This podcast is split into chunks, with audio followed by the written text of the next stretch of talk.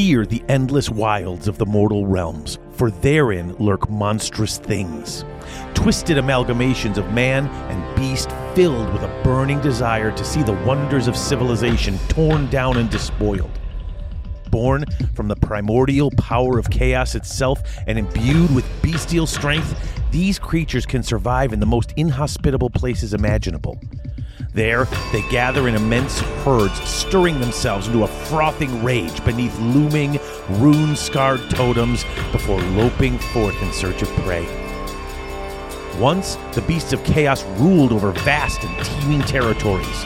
The kingdoms of elf, man, and duardin alike cowered before their terrifying might. The blasting of bray horns seemed certain to herald the death throes of enlightenment and the de evolution of everything to a primitive state of barbarism. That was before the gates of the heavens were hurled open and the armies of the god King Sigmar returned to seize control of the realms in the name of order and justice. For the first time in centuries, the beast herds were sorely bloodied in battle, forced to retreat back into the darkest corners of the wilds. Those warped, festering places where the corruption of chaos had soaked deep into the lands. Yet there are few things more deadly than a wounded predator. The era of the beast has broken across the mortal realms in a surging tide of bestial slaughter, whipping the Gorkin into a frenzy. Once more, the hinterlands echo to the thundering hoofbeats of charging beastmen and the maddening cries of mutant abominations. With axe and bloodied horn, the beasts of chaos make war against the nations of the so called cultured races, taking bitter satisfaction from each city or fortress they reduce to a smoldering, corpse strewn ruin. Let the bray horn sound and the city dwellers cower in terror, for the hour of the Alpha Beast has come. Welcome to the Garage, you tools. For the next three hours or thereabouts, we're going to do our best to keep you informed, entertained, and have a few laughs along the way. Bringing you Beast Lords and Doom Bulls and all sorts of great phrase. I'm Dave Whitek, and with me, as always, shall be in just a moment, my co host, Chris Walker. I am sorry before we get going that this episode is coming in so late. We're trying, we're going to be packing in two real close to each other this month. Um, no excuses, nothing I really want to go into. It's just uh, so much stuff coming in, so much cool stuff, and uh, it's almost hard to digest it all and get stuff out right now. It's crazy. But uh, real quick before we get going, I do want to thank the sponsors. That includes Chaos Orc Superstore, Chaos Orc Superstore, Chaos Orc Superstore, Chaos Orc Superstore, and Six Squared Studios. Six Squared Studios for all your basing and MDF needs and stuff like that. Also, let's not forget Grognard Games in Roselle, Illinois, because there's always something happening at Grognards. That's right. Also, I want to thank our Patreon sponsors, those listeners who feel this show is actually worth their hard earned dollar. Uh, they're the ones who keep the lights on and keeps this show going. And I just want to thank each and every one of them. And that includes our associate producers, Jake C. and James Brown, and our new associate producer, Old Man Yeti. Um, our executive producer, Scotty Milne, and our newest patrons, including Old Man Yeti, but also Liz Apke and Glenn Huntley and Kyle Hinterweger. Or is it Hinterwager? I'm not certain if it's Hinterwager or Hinterweger. There's a W, but my Eastern European is kicking in, wants to pronounce that W as a V. I hope I did it right, Kyle. And I want to thank you and every single other Patreon patron past, present, and future. Thank you all for being part of the almost 1% who make this show and all the things we do on it possible. That's right. Um, also, voicemail. If you haven't, if you didn't know we have voicemail, you're probably not listening. But uh, if you did want to call and leave a voicemail, you would call 1 757 GH Show 6. That's right, that's 1 757 GH Show 6. Most international callers dial 00 and then 1 757 GH show 6. Uh, I have several voicemails, but I really kind of want to get into the book. Um, we are going to do all the voicemails next episode, which is like in like four days. Um, but I just want to get the this uh, Beasts of Chaos going. And next episode is going to be a little more hobby uh, tilted.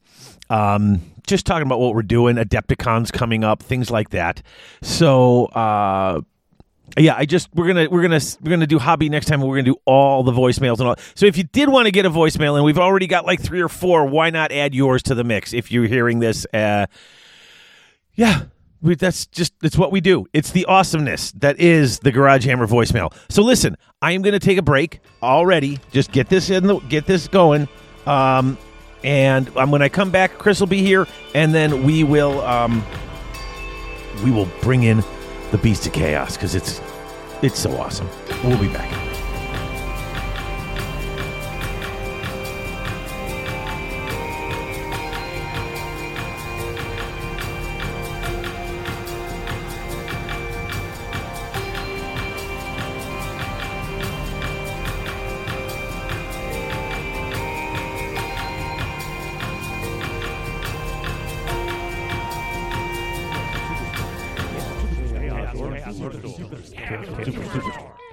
Folks. Chaos Orc Superstore, your one-stop shop for all your hobby gaming needs. They've not only got current and classic GW releases, Chessex Dice, and Vallejo paints, but now they're also carrying Mantic, Infinity, Flames of War, Privateer Press, Soda Pop, Dark Age, and other assorted board and miniature-based games. They usually ship within 24 hours, and the model in the picture is the model they ship to you because at Chaos Orc Superstore, what you see is what you get. Chaos Orc Superstore.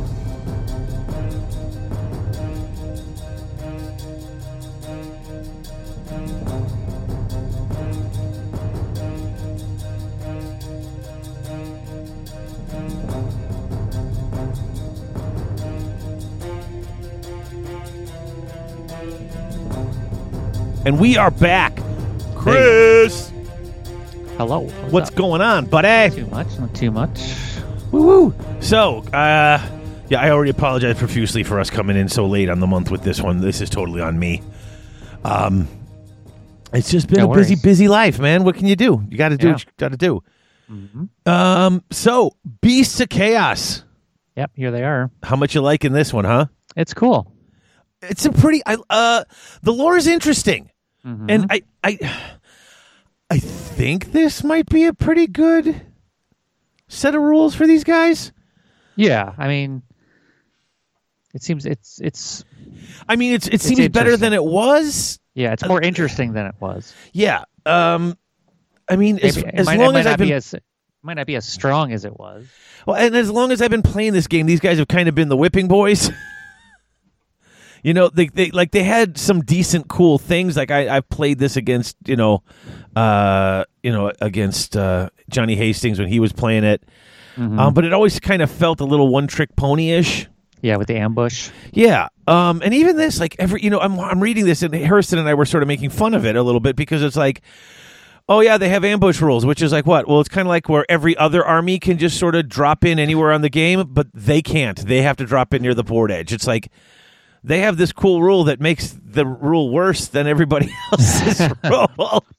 Well, they have like more things they can do from ambush. There's a is lot cool. of interesting things they can do from ambush. That's the one Yeah. thing I was noticing was you can kind of you can just drop out like certain guys can drop out and pop up on some other board edge, yeah. and, um, they can shoot from the board edge. yeah, th- there's yeah Interesting. rules your where he- can yeah your general can be ambushing and still use his abilities and stuff. yeah. You just you Kinda got to cool. mark what part he's he's yeah. Where is he doing this from? This is where he's Mhm. at. Oh, wow. Yeah. Okay.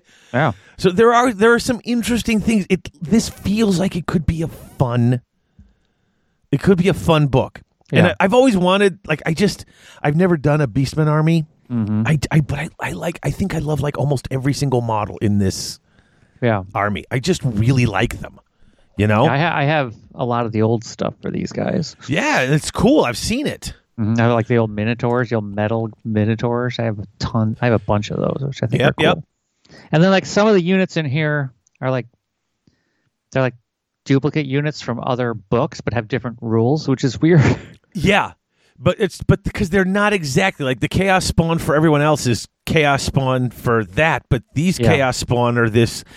uh, uh, There's something very interesting about this book, and we'll get into it when we start talking about it. But I like the explanation of how they are truly a sort of chaos undivided, yeah. and how they see themselves as above even you know in in their in I don't not saying they're more powerful than the chaos gods. They don't think that necessarily. Yeah. But they do see themselves as above them. Like you guys mm-hmm. limit yourselves by having these Yeah. this this one facet of chaos, whereas we are pure. And I, I mm-hmm. For something so filthy, Primordial chaos. I think these are primordial a lot in this book. right? And uh, yeah, that word comes up a ton. Um, I like how the some of the filthiest, grossest, most disgusting creatures in the mortal realms see themselves as the most pure. It's Yeah. you know. um, now, uh, I, I did mention before the the break. Next episode, we're going to be talking some hobby stuff, and uh, we got some voicemails and things we're going to do. I'm kind of skipping all of that this episode, just because we're going to have time to do it. You know, when we record later this week. Um, and, and I just say, remind me. We got to talk about all the new Seraphon stuff they've been dropping Oh, yeah. because holy mackerel! Yeah. Yeah, so Yeah. That. Yeah. I guess we can. that can't- book's not coming out, but those previews and that thing they showed today with the what's it the is it, uh, Like the salamander. The new Yeah. salamander. Yeah. Super cool. it's about time. That was one of the things everybody. It's like oh, you, this thing is still metal or fine cast or whatever it is, but it's like yeah. Yeah, the new sculpts we're seeing, I, I'm excited. One of the things that really gets me excited is all the people who are playing or who have played Seraphon, and even back in the last Lizard Men uh, edition, they got like one or two models. Like I think you know the one before that they had like They got like a new dinosaur or something. yeah yeah they had the big dinosaur, and then the one they got the new just a, like a new uh, like a piece of terrain. Like their piece of terrain was like their new thing Oh last yeah, time. the temple. The temple. Yeah. thing. Yeah. And it was like they and we were literally just complaining about this, how you get a release with one new model. Yeah. And I mean, I get what they're doing, but some that just feels disappointing at times. Mm-hmm. Um, but we looked at all that new stuff for Seraphon. I'm like, oh, this is wonderful. Uh, I'm so excited to see another line get a, getting a, a bunch of Yeah. stuff I updated. think the last release was they got a new, like the mage priest model got redone. yeah, they got yeah, They had one or two. Yeah, I mean, there was one or two things, but this looks like there's going to be a lot of new things. Like, Yeah. I'm like, yay! So the new thing that comes out, so they still have salamander hunting packs, razor Razordon hunting packs. So this is going to be a new. Is it going to be something that's pack. not a salamander or a razordon, possibly? Because I did see the name was not salamander or razor. I mean, we could talk about this next episode. yeah, I yeah, just, yeah, but yeah. I. I'm talking about. I love these sculpts. I think this Mm-hmm. thing looks awesome. Yeah, it's really neat. Um, yeah, uh, that's an that's an army that I is very tempting Mm. to me. When it first, it's so weird. When I first started playing this hobby, there were certain armies that I was absolutely drawn to, and certain armies I was like, I would never ever want to do that. Uh, Okay. when I first started playing Seraphon, I don't want to play dinosaurs, uh, Yeah. orcs. I don't want to play jokey clown princes of Warhammer World. orcs are dumb. Now Yeah. they're like my favorite. It's like it's funny how things you know change Mm-hmm. as you start to play it more and more. But that's neither here nor there, my friend. We are here today to talk about the Beast Men. so let's dive yeah. into this lore because the Beasts of Chaos are pretty cool. Yeah. Um, now the opening, I'll tell you, there's a couple of things. Was there anything that stood out to you that you really liked? Because I got a couple of things in my notes here. Games Workshop was nice enough to preview uh, the, uh, the you know the, the the PDF of the of the book for us, Right. and uh, I took copious notes for this. I but went out and bought a copy of it. So I Did you? Here. Yeah. Yeah. I, I still have to go out and get mine, but I'm still working on my notes. But Mm-hmm. I like they talk about the the how like that the primal fear that humans have of Yeah. the wilderness and the thing is because of this. Mm-hmm. Is because they still remember back when Yeah. The age of myth. Yeah. Before the age of myth, actually. Yeah. See, and there was something that did confuse me, and we'll get to that when it pops up. But like, they are the thing that deep and deep down humans and even some Duardin and elves fear. Like, you, there's things in the forest and noises you hear that, Yeah. are, that because they were there so long ago hunting and and being the monsters that they are, that it's sort of ingrained in us now to Yeah. fear those Like- noises in those Like- it's like- places. It's like, the boogeyman, you know? It's Yeah. oh, yeah, the beastman. Um, I like how it says they're a dark mirror of humanity, a terrible glimpse at the savagery and feral cruelty that lurks at the heart of all living beings, and how they they can be transformed into these things. Yeah. I don't know why, but it reminded me of when the kids all turned into jackasses at Pleasure Island in Pinocchio. Wow. Okay. Yeah, that's true.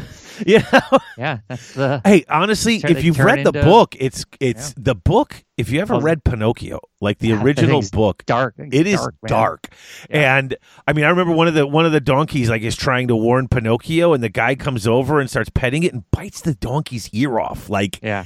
it was, br- and even as a kid watching the cartoon, when Pinocchio's Yeah. buddy That's like starts screaming and his hands turn into hooves and his Yeah. his screams turn into the hee haw, and I was just the like, hee haws. Yeah, yeah. oh and i kind of i kind of feel some of that like when i you know when i'm when i'm when i was reading through this Mm-hmm. um the descriptions of them in in this first opening the you know the actual physical descriptions the elongated sloped heads in the manner Mm-hmm. Yeah. of herd be very good descriptions Yep. um they used to have a lot more sculpts for beastmen back when they did metal miniatures, right like the like the like the classic, you know, Citadel metal guys. There was a lot of different ones. Right, because you'd only they only yeah, it wasn't kits where you could mix and match and pick different Yeah. Mm-hmm. horns. I mean, now you have some variety because you could pick different types of horns and different this and that. But before they had to have 10 or 20 different actual different sculpts because they were metal and you weren't really going to be Mm-hmm. unless you were uh, unless you were one of those hobbyists who can sculpt and add things on, you you know, that's all you had. I actually miss you know the stuff I liked were the Pestigor and then Oh, and yeah. the Khorngor and Khorngors, yep. yeah, those are cool models. Although now it looks like we're getting some of that stuff back. So it's like, okay, all right. Yeah, it's interesting that they put, you know, Tzaangors in here. I thought that was a little weird personally, but if you're going to put in Interesting. Khorngor and Pestigor and that stuff, then they you kind of got to put them in here. Mm-hmm. Um, now this really this opening part though, this the nature of the beast, this first page of text, that Yeah. very end of page four, I think is really important. It talks about how hideous they are and how terrifying they are. Um, when not raiding and slaughtering, this cavalcade of horrors indulges in deranged bacchanals, festivals of violence, drunkenness, and gluttony that always end in gory sacrifice. And I like this. I feel that that's that. Like as I was reading that, I felt that was important. These are not mindless monsters.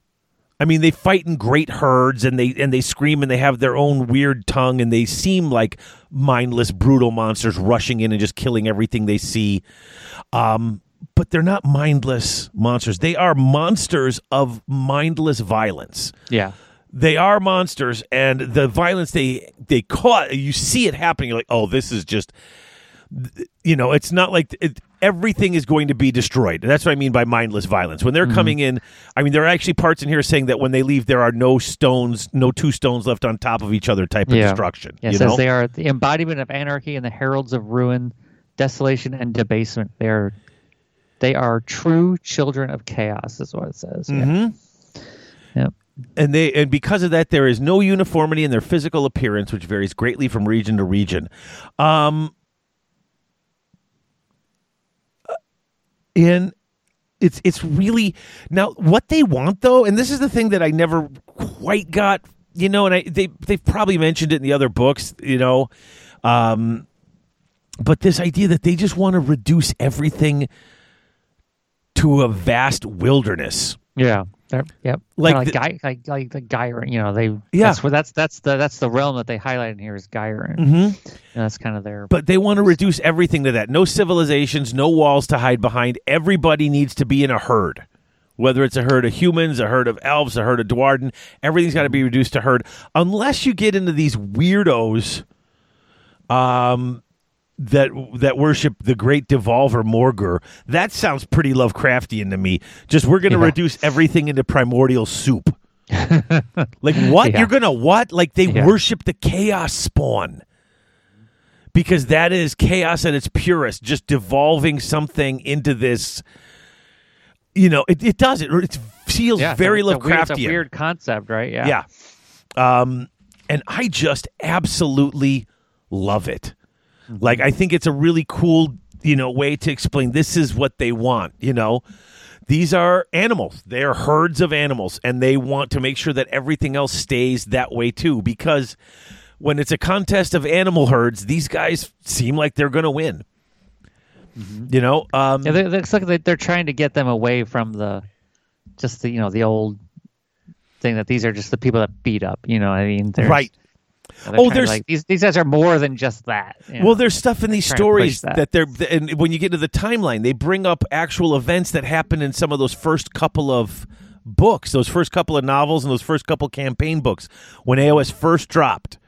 You know, during the Realm Gate Wars, and I'm reading that going, I remember that story, and it was like, and here come the Beastmen, and there was there was no characterization, no leader plan. It was just like, here they come, and there's so many of them, and look, we killed them all. right. And it's just like th- Yeah, that's we what were, they we were. our, yeah, we were on our way from here to there, and we met a group of beastmen. We had to kill them. Like, Yep, okay. it was total fodder with no. And honestly, it kind of left me cold a lot. Like when the Beastmen showed Mm-hmm. up, I'm like, okay, I'm going to read a couple of pages of you know fights that mean kind of nothing unless somebody's going to get taken down by a random Beastman. Yeah, Now, this is when it starts talking about their desire for the unnatural order. Um, there's not much.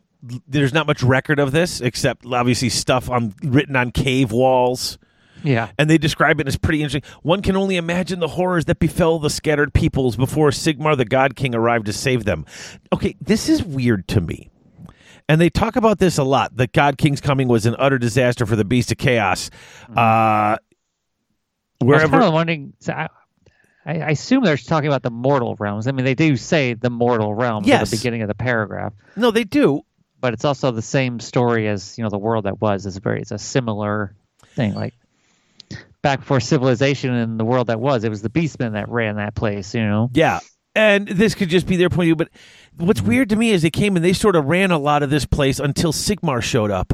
But when Sigmar showed up and first started walking the realms, didn't he mm-hmm. find old civilizations? Yeah. So did they build up civilizations enough that the Beastmen came into? Is that, is, is that I- is the yeah, game implying that the. Beastmen tore down all these old civilizations? I I think. I think that they're a part of it. I'm sure. I and and I mean, if and if you read this where they leave no stone on top of another, then what exactly did he find that looked like an old civilization? You see what I'm saying? This Yeah. seems. This is. It's That's not often I find something that Mhm. that seems so contradictory to what we've heard. Mm-hmm. But when you hear the legends of Sigmar walking through the land, looking and gathering up things, um, you know, he wandered a long time finding all these ancient civilizations, and I'm like, yeah. This this doesn't seem to jive with that, and I'm not certain exactly how it w- fits together. hmm Um, I mean, I'm, I'm enjoying it, but it's it just it kept sticking in my head as I was reading it. I'm like, when did this part happen? you know, Yeah. uh, wherever the mightiest bestial lords arose to challenge this new order, they were defeated, their skulls crushed by Ghal Maraz, and the armies sent fleeing into the wilderness. Um, I like that they, they that once we started got together and started kicking out the Beastmen, uh, no matter how much we knocked them out, they just kept retreating deeper into the realms until we stopped chasing them. Like they're not gone. Right. You know, your your your plan for extermination of these guys completely failed. Um, which I think is pretty cool. Yeah. There's just too many of them to get rid of. Yeah, they're they're like No, no, they, can- they, cockroaches. can, they, can, they can, yeah, they can hide in the places you don't want to even go. You know, they they're they're okay there because they it says they can survive pretty much anywhere. Yeah. Yeah, the thickened their, their thickened fur, their their Mhm. toughened hides, like they yeah, they are designed to survive in all environments, which is pretty Yep. cool. Yeah, some Gorkin have avian heads or backward jointed limbs that allow them to traverse steep terrain with ease. like wow, ocean dwelling beastmen with the heads of sharks. Uh, that I kind of like to see. I wish we could have gotten something about that. I'd like to know about the the the, the Yeah. beastmen who live in the ocean. Yeah. Um, the Age of Chaos was a time of glory like no other in their history. I think that's great. Mm-hmm. And then when the God King comes out, entire Realm beast herds were either scattered or slaughtered in a series of brutal engagements. Mm-hmm. Despite these defeats, though, they were not cowed. You know why? Because they keep They just keep running till you stop chasing them, and then they just gather more numbers. Um, I you know what I liked in this too. Uh, when we got on the page about nine, they talked about all the new hunting grounds. Mm-hmm. And one thing it says, as impressive as all of the Stormhost holdings are, and all you know, all the the cities of Sigmar and stuff, they are but a drop in the ocean when compared to the sheer immensity of the wilds beyond. You don't hear that said, I think, often enough. Yeah. The mortal realms, like when you look at the pictures they show us, mm-hmm. it's like That's look just- at this area. That's not the entire Right. realm. That's one small piece of that realm. Yeah. And so, yes, look, in this area, we have carved out a big chunk of this area as for order. It's like, great, but beyond that area, you've got kind of nothing for the other 90% of the realm. It's like, oh, okay. Yeah. Yeah. Yeah. Like the the uh the, they have the map on page sixteen. Absolutely. And like I said, there's so much cool stuff in here. Um, I also like this this particular. You know, everybody when you talk about these books coming out, and they're like, "Oh, you know, you know, they're gonna they're gonna tone down what Slaanesh is really like because kids buy these books." You know, you, know, you always get Yeah. that one weirdo who wants it to be like porn. Yeah. And you're like, dude, kids buy these books. And they're like, yeah, dude, uh, I'm not worried about what kids like. You know, you, you know what I'm talking about. Oh yeah. This book, I almost felt stepped over that line almost a little bit more. Yeah. They use the word. I mean, these these the orgy word quite often in here. Right. Uh, you know, like, okay. and it doesn't have to be in that sense. In fact, I doubt it's in that sense. No, it's not. I doubt it's in a much like- more violent sense. But It's in a violent sense. Yeah. It's like, my gosh, like this is pretty. but like here, um, you know, they're, if you're reading New Hunting Grounds, where you st- they're around and you start to hear the screams in the night and the Mm-hmm. Yeah, bray horns, yeah. and paranoia soon crystallizes into terror as the maddening sounds of bray horns fill the air and a mass of howling figures descends upon them. And here we go. All dawners. I like how they call Dawn Crusaders dawners. Yeah. All dawners know it's better to die fighting until the last than to be snatched away by Gorkin. Gruesome sacrifice is central to the culture of the beast herds, for mm-hmm. each soul delivered in agony to chaos empowers them, granting gifts of mutation and unnatural might. Yeah. And when you read this, there is a whole lot of implications that they're not they are not being sacrificed before being tortured and or having other things that we don't talk about on a kid friendly show happen to these people Right. before they get sacrificed and sometimes not dying but turning into either uh their own uh, gorkin Yeah. yeah, They, could- yeah. They could turn them into into beastmen. Yeah or chaos spawn or whatever Yeah. um it's it is a it, it is a violent gross um another thing that i thought of when i was reading this because i've been i was i just recently rewatched it because it's not that long of a series but i was watching firefly oh yeah. And these guys remind me of Reavers. When you hear what the Mm-hmm. Reavers are like, yeah. this is what they're like. You And know, you don't want to get caught by those guys. right? You'd rather Yeah. just be dead because if they catch you alive, it's it's going to be worse than being dead. And Yeah. that is mentioned so many times in this book. Mm-hmm. And I just I love it. Like this book is creepy. It makes the lore really makes they did a great job installing that that primal fear of the dark and Yeah. the places deep.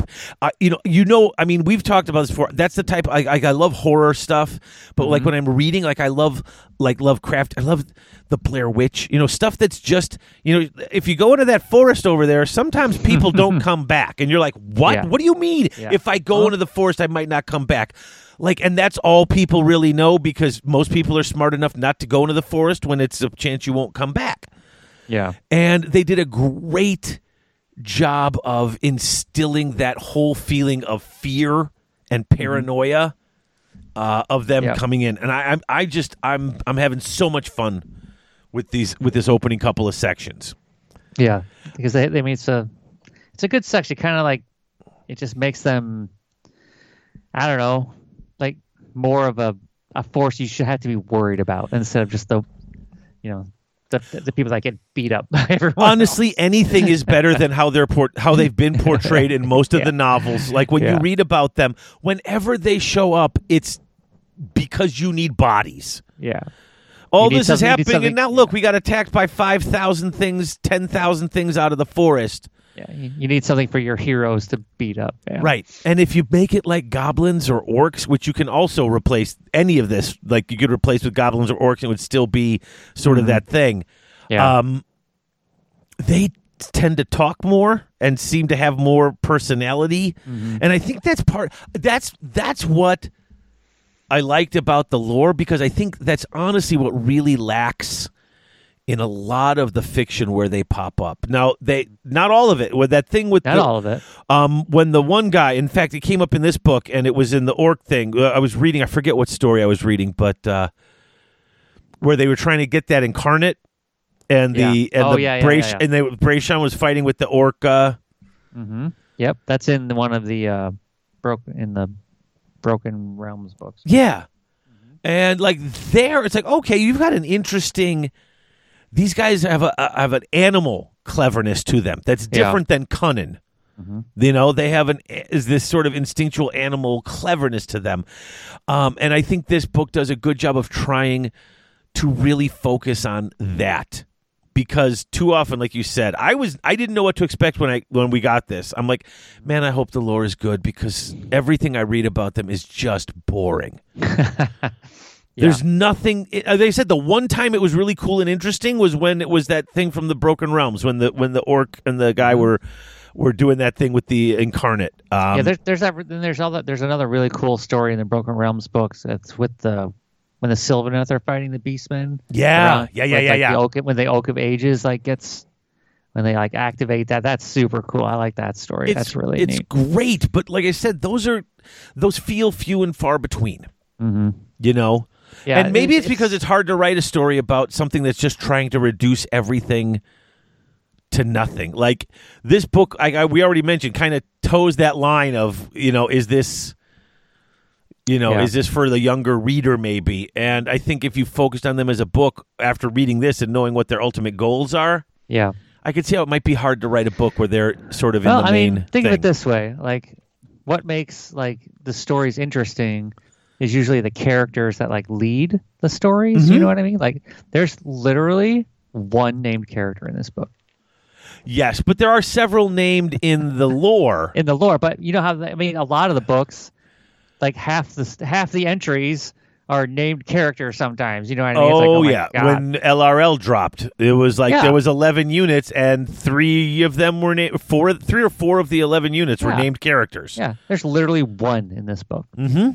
Yeah, Right? and see, and that's I think that's that's a missed opportunity here. Yeah, I agree. um because they're cool models and the rules seem fun Mm-hmm. i have I, I just have trouble latching on to this a little bit Mm-hmm. um, and the book did a good job of making me interested in it and that's I, i'm giving it credit here because i didn't know what to expect and i didn't necessarily expect it to be great like i mean i like all the books i like the lore anything you want to add to this lore i've been reading it now for you know almost 20 years and i'm enjoying it Right. um, yeah. but this is the one where it comes up where I'm like, okay, let you know, let's let's not have it just be that. Yeah. Um, let's jump over to Way of Beasts, All right. page what ten or something like that. Yeah. Um, this is really cool. Mm-hmm. Beasts of Chaos have a unique relationship with chaos, the primordial force that exists Yeah. beyond the physical plane. Unlike many warriors of ruin, they have not bargained away their souls in exchange for power, nor sworn themselves to the dark gods.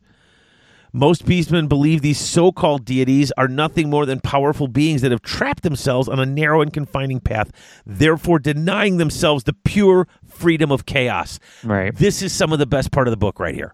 Yeah, because they they don't want to feel bound by, you know, if you're a Khorngor, you have to seek blood all the time. They don't have Well- to be bound by that, you know. But there are Khorngors, but, But not only that, I think the part in this I want to talk about this. I this is the part that I think uh, of the book I really love the most.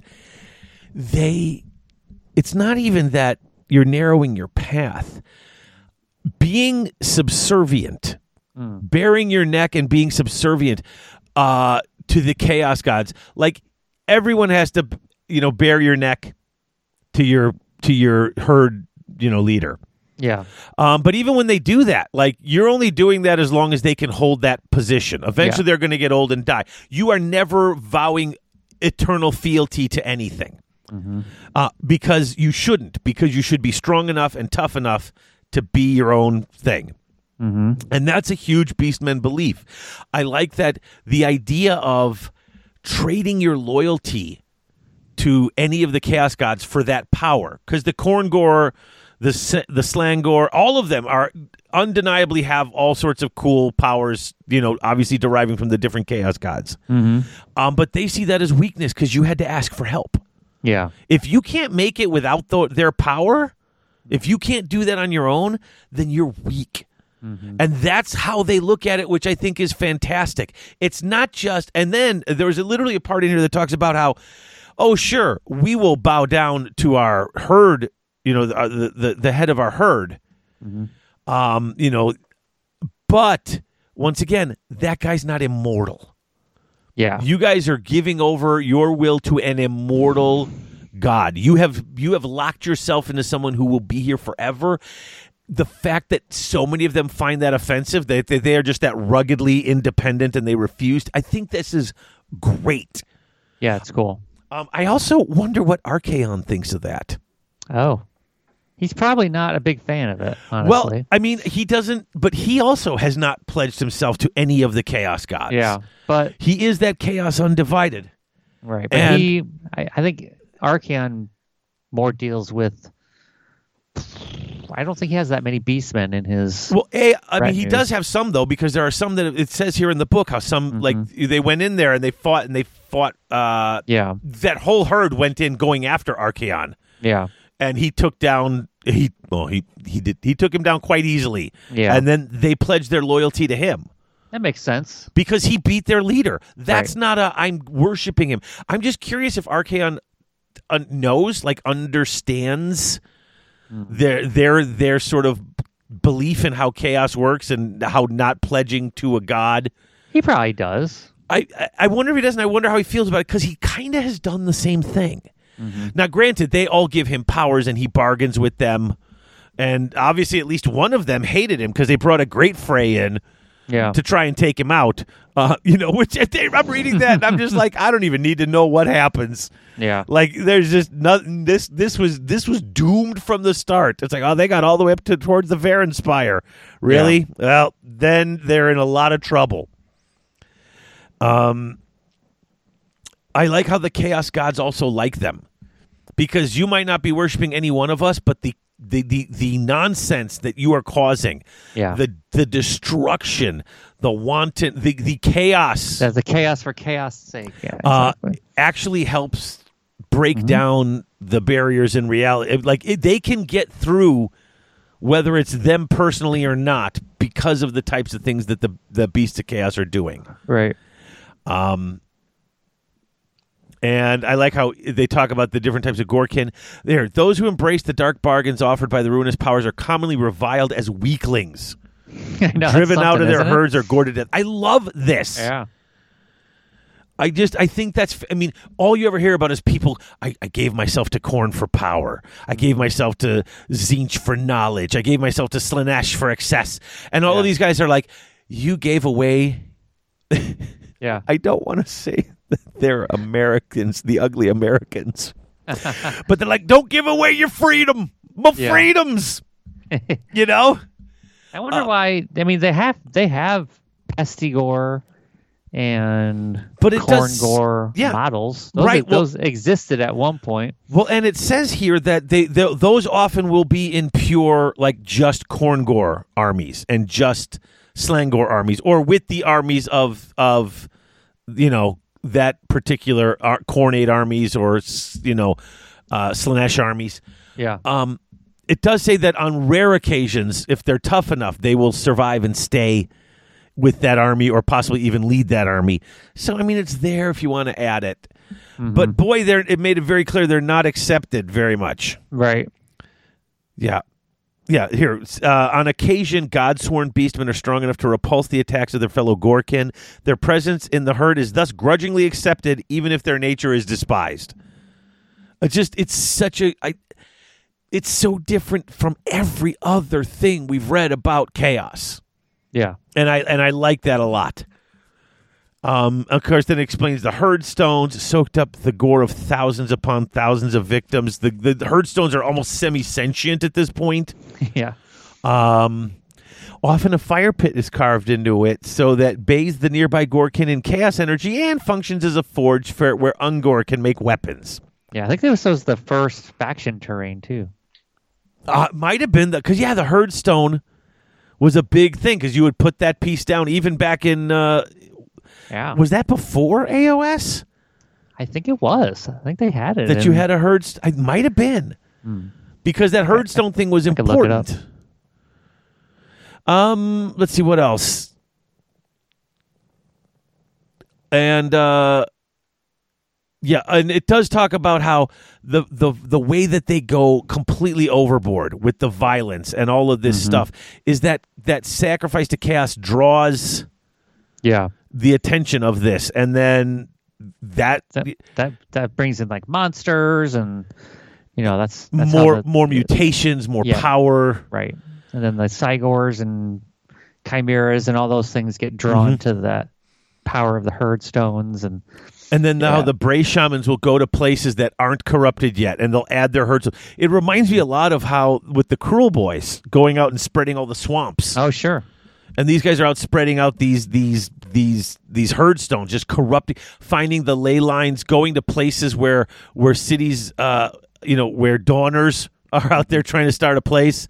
Once and you- again, the poor Dawnbringer Crusade guys. Well, they do try to always build them on the intersections of ley lines, which is yeah. what everybody wants those places. So these guys, you know, come in and take it apart.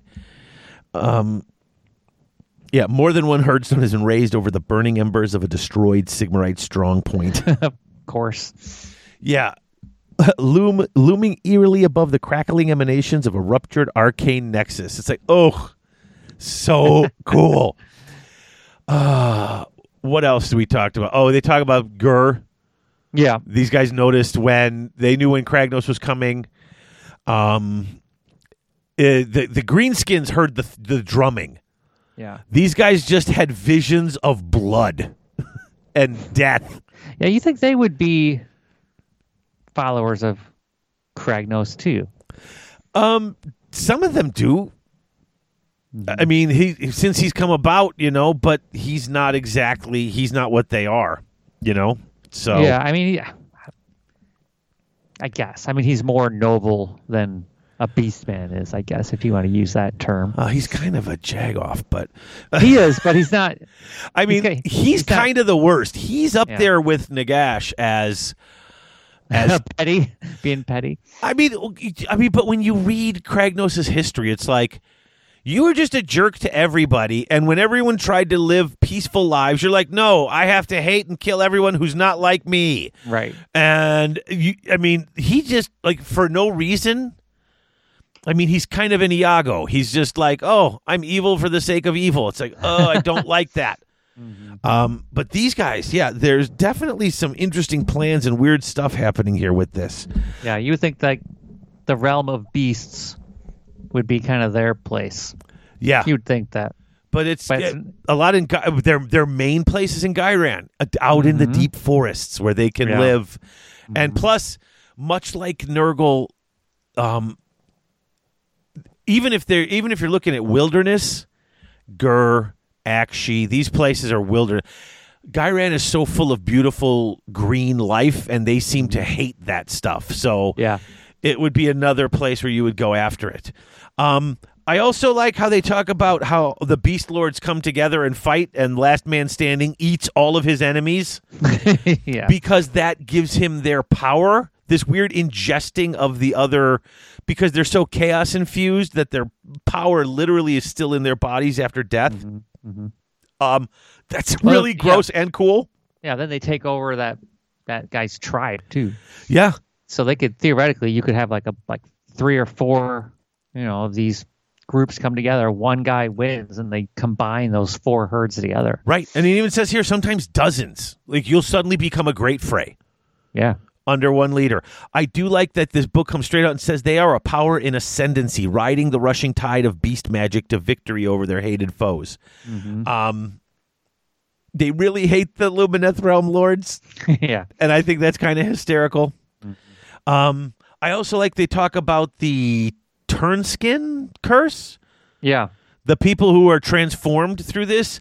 Um, okay, so you could be by the herdstone and it emanates out chaos energy, which changes you. Chaos energies and magics and and Yeah. you know shaman, bray herd, shaman magics, all that You- stuff. You devolve is what they call it. The i- the into it, yeah. idea that you could just spread rumors of it coming Mm-hmm. are enough to actually make it happen. yeah, that's wild. That's crazy. You can literally spread this mutation and this disease by word of mouth.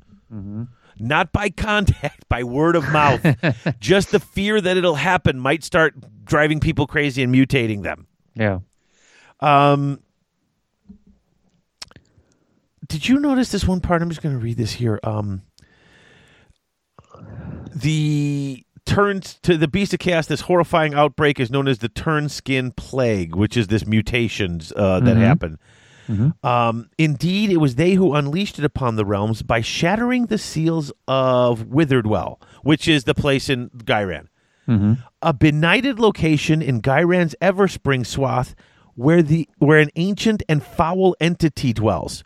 yeah. What's that? Did I miss something? No, I don't know- think so. That's not Nurgle. Nope. This is something else. I'm always looking for crumbs. That's uh, that's not a crumb. That's a slice of bread Mm-hmm. Yeah. without really a ever- name. yeah. Like that is just oh what? Mhm. We started the Turnskin plague by releasing something foul from Ghyran. What? Could be like a god beast or something. Maybe. Um, but I just love that simply reciting folk tales of the men twisted into beast can have it happen. yeah. Stories of mutations can actually get into your head and cause it to happen, and I think that's amazing. Talk about your fears overcoming you. Mm-hmm. It's so good. What else here in the Turnskin Plague do they talk about that's really cool? Um, you know, the kind of so this this is where the term comes up. The the gaves, G A V E S. Those are the those are the people who turn into. Yeah, the people who were yeah the Yeah. Gaves. They they Yeah. chaos gaves them to power.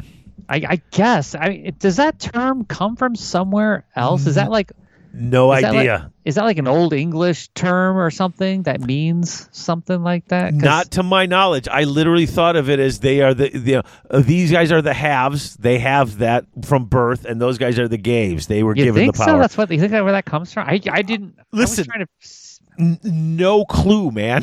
Yeah. I, hey, listen, if if you guys are out there, especially our friends in the UK, and this is some sort of phrase that I don't know, yeah. Please ga- correct me because I don't want to be thought- sitting here just talking nonsense. So they, they have the Gave spawn, right? The Gave spawn. I thought that was some kind of like term from like Beowulf or something that I'd never heard of, like some old English terminology that I wasn't aware of. Yeah, it's um, I don't know. Yeah. They just call them gaves. Those gaves. They call the turnskins and gaves. I don't know. Mm-hmm. Um, It's a great term. Whoever thought of that? Yeah. I was like, oh, okay. Um, Interesting. This is, uh, by the way, there, there, there, this yucky part where they talk about how they can more gruesomely, directly cause a turnskin plague. Um, Fleetfoot Ungor slip inside Sigmarite townships when the twin beast wounds of Coptus and Norl Half-Eaten align. What are these beast wounds? In what realm are we talking about? But these two means align draping sleeping townsfolk with the blood of smeared skins of slaughtered animals or tainting water sources with cupfuls of clotted blood and filth cursed by gore. So they're putting blood and gunk in the water Yeah. and putting coming breaking into the houses while they're asleep and dropping corrupted animal pelts on them.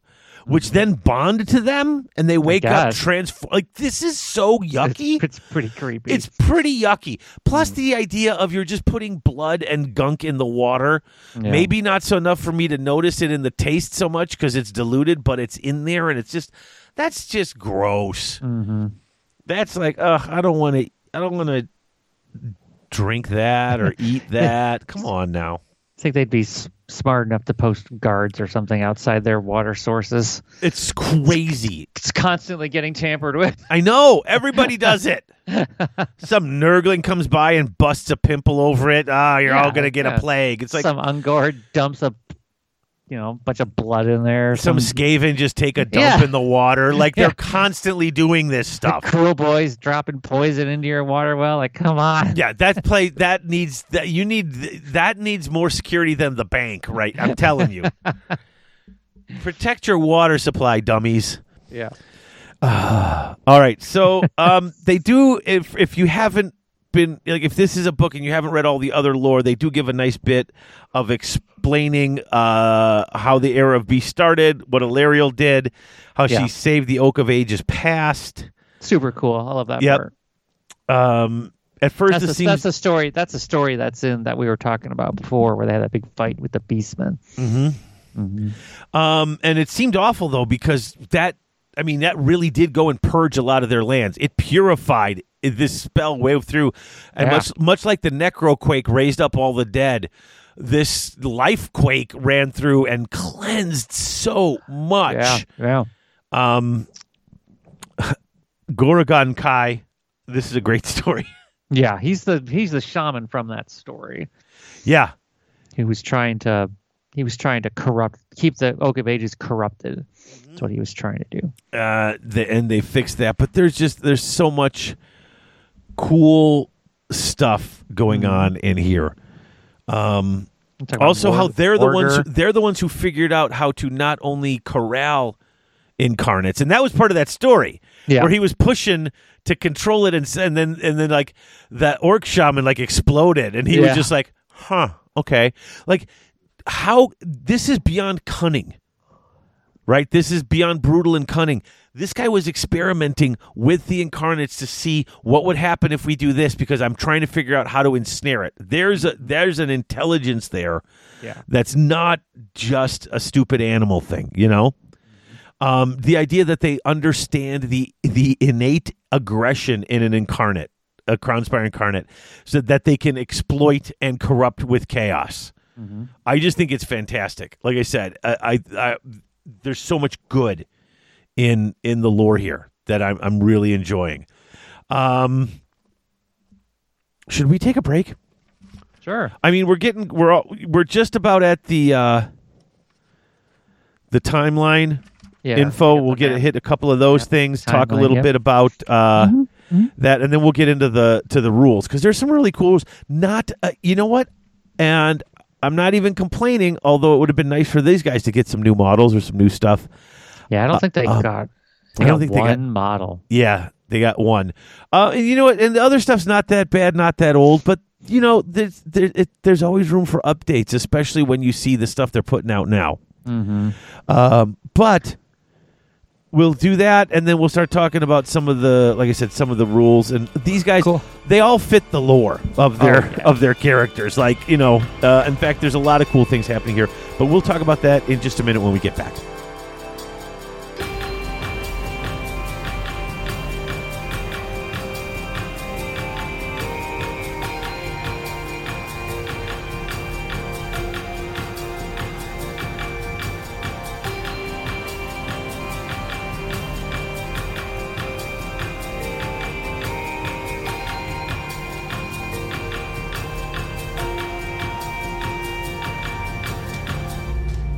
Finally looking to start your rebasing project? Six Squared Studios. Are you looking for some new and interesting resin terrain? Six Squared Studios. Are you looking for some fancy acrylic counters to keep track of wounds or maybe some other statistical anomalies? Six Squared Studios. Maybe you need a new rack for your Six? Squared Studios. Well, then look no further. What you need is Six Squared Studios. They ship worldwide with domestic shipping for both the U.S. and Canada. Six Squared Studios. That's right, Six Squared Studios. That's the number six, squaredstudios.ca. CA. When your gaming needs go beyond your basic dice, tape measure, models, and paints, think Six Squared Studios. Six Squared Studios. Now all your base are belong from them.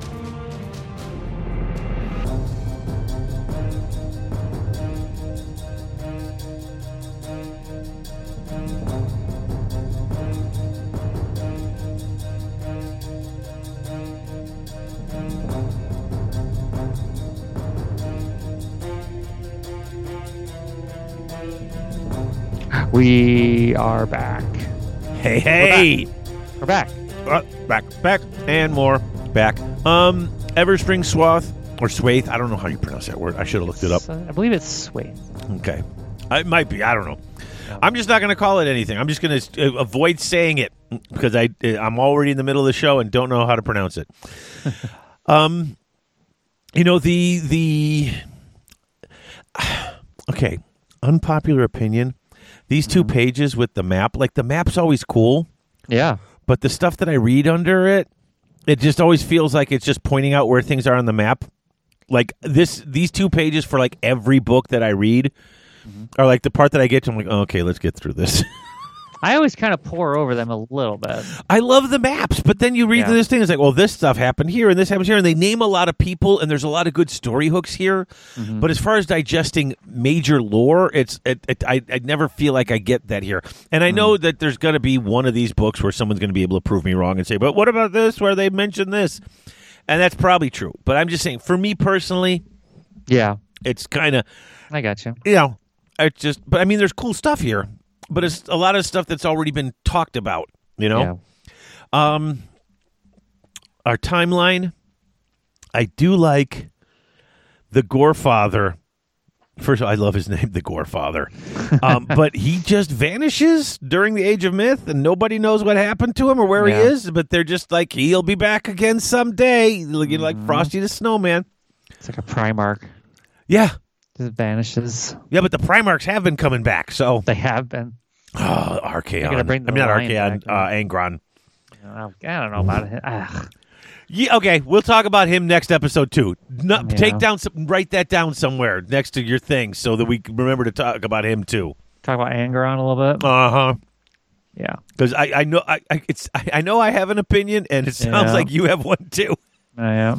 So we can talk about that during the hobby stuff because there's so much Yeah. came out, but that's not neither here nor there. No. Um, there were beast herds in Azyr, Mm-hmm. and um, Of course. a lot of thunderscorn. So you get your lightning creatures up in Right. the. I figure that's where the. Shaggoths and the Dragonors probably were from there, I would think. No, you know what I love though is okay. So he's wiping out most of them, but then the biggest, toughest ones because he can't wipe them out because they still got to be in the game, but they can't be in Azyr. Yeah. So he beat them so badly, and he brings in his own purifying thunderbolts. Such is the violence of battle that many of the mightiest Shaggoths were swept up by the roiling tempest, which hurls them out across the eight realms. He knocked them off the planet. yeah. Right? a different one. He led them to a different realm. Mm-hmm. Now, it doesn't even say. Now, I mean, hold on a second. Sorry.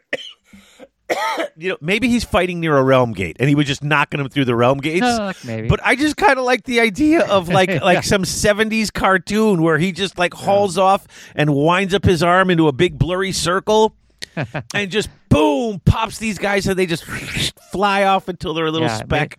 I mean, it says the skies are split asunder by a storm of mythical proportions. So, I mean, like they're causing a storm, Sigmar's causing a storm. And and all the lightning's flashing Yeah. everywhere. And next thing you know, kaboom! Kaboosh. Yeah. And dragon ogres just like Yeah. and the voice fading as they just disappear. That's so stupid.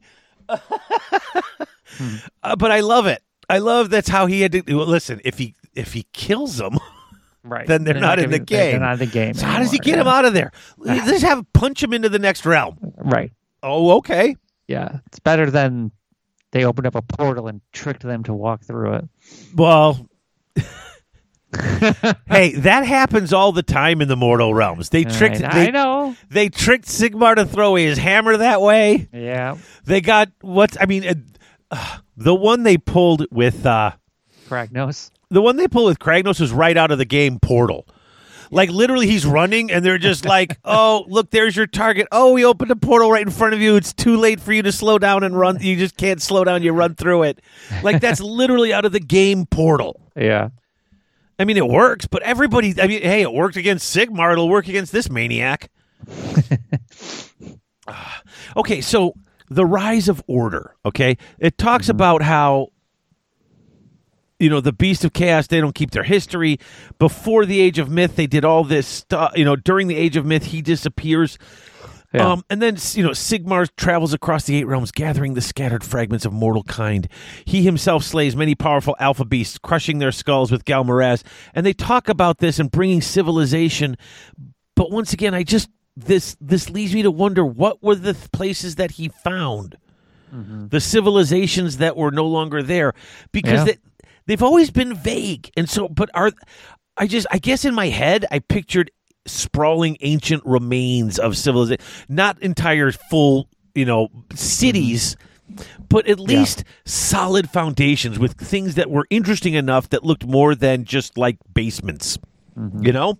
Yeah, I hear you. and to to hear the, the this book tell it like the the the the beast of chaos never allowed that to happen you know or when it started to they put it down quickly so how do you know vast Yeah.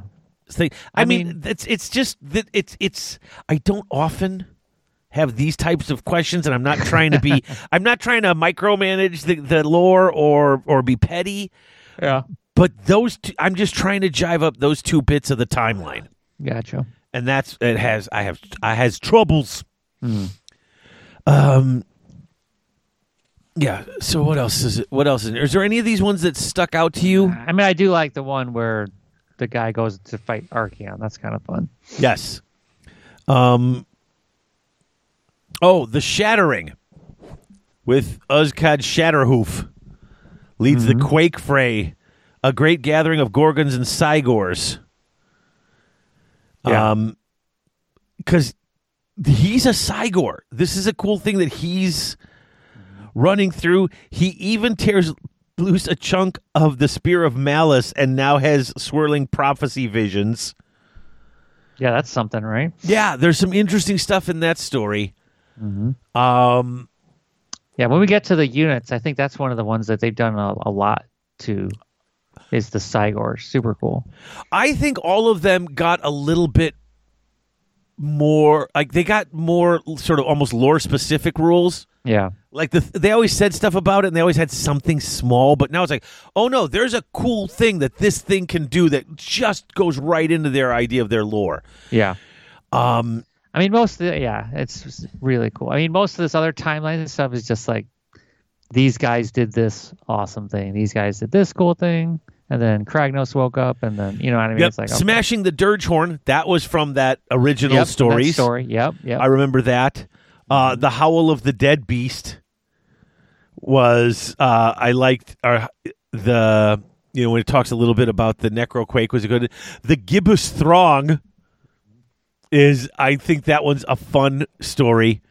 Uh, just all the with getting you that whole stuff of all the different chaos spawn yeah, that come through. Um, the Great Blood Hunt. Now that we hit the era of the beast, it's their own title. I like that yep, trying to see. Oh, they does talk a little bit about Withered Well. yeah. That's a that's a cool part. Mm-hmm. Oh, That's the like Baron hot- Fray. Here's that one. Yeah, This is great. It's first tested against the mighty defenses of the Ark's Terminus. So this happens after Katakros goes in there and forges or, or grabs the grabs uh puts up a fortress on Archaon's side of the gate. yeah, Um,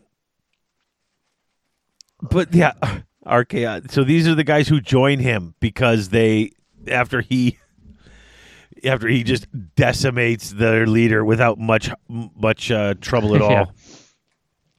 The Dark Walkers are an interesting one too.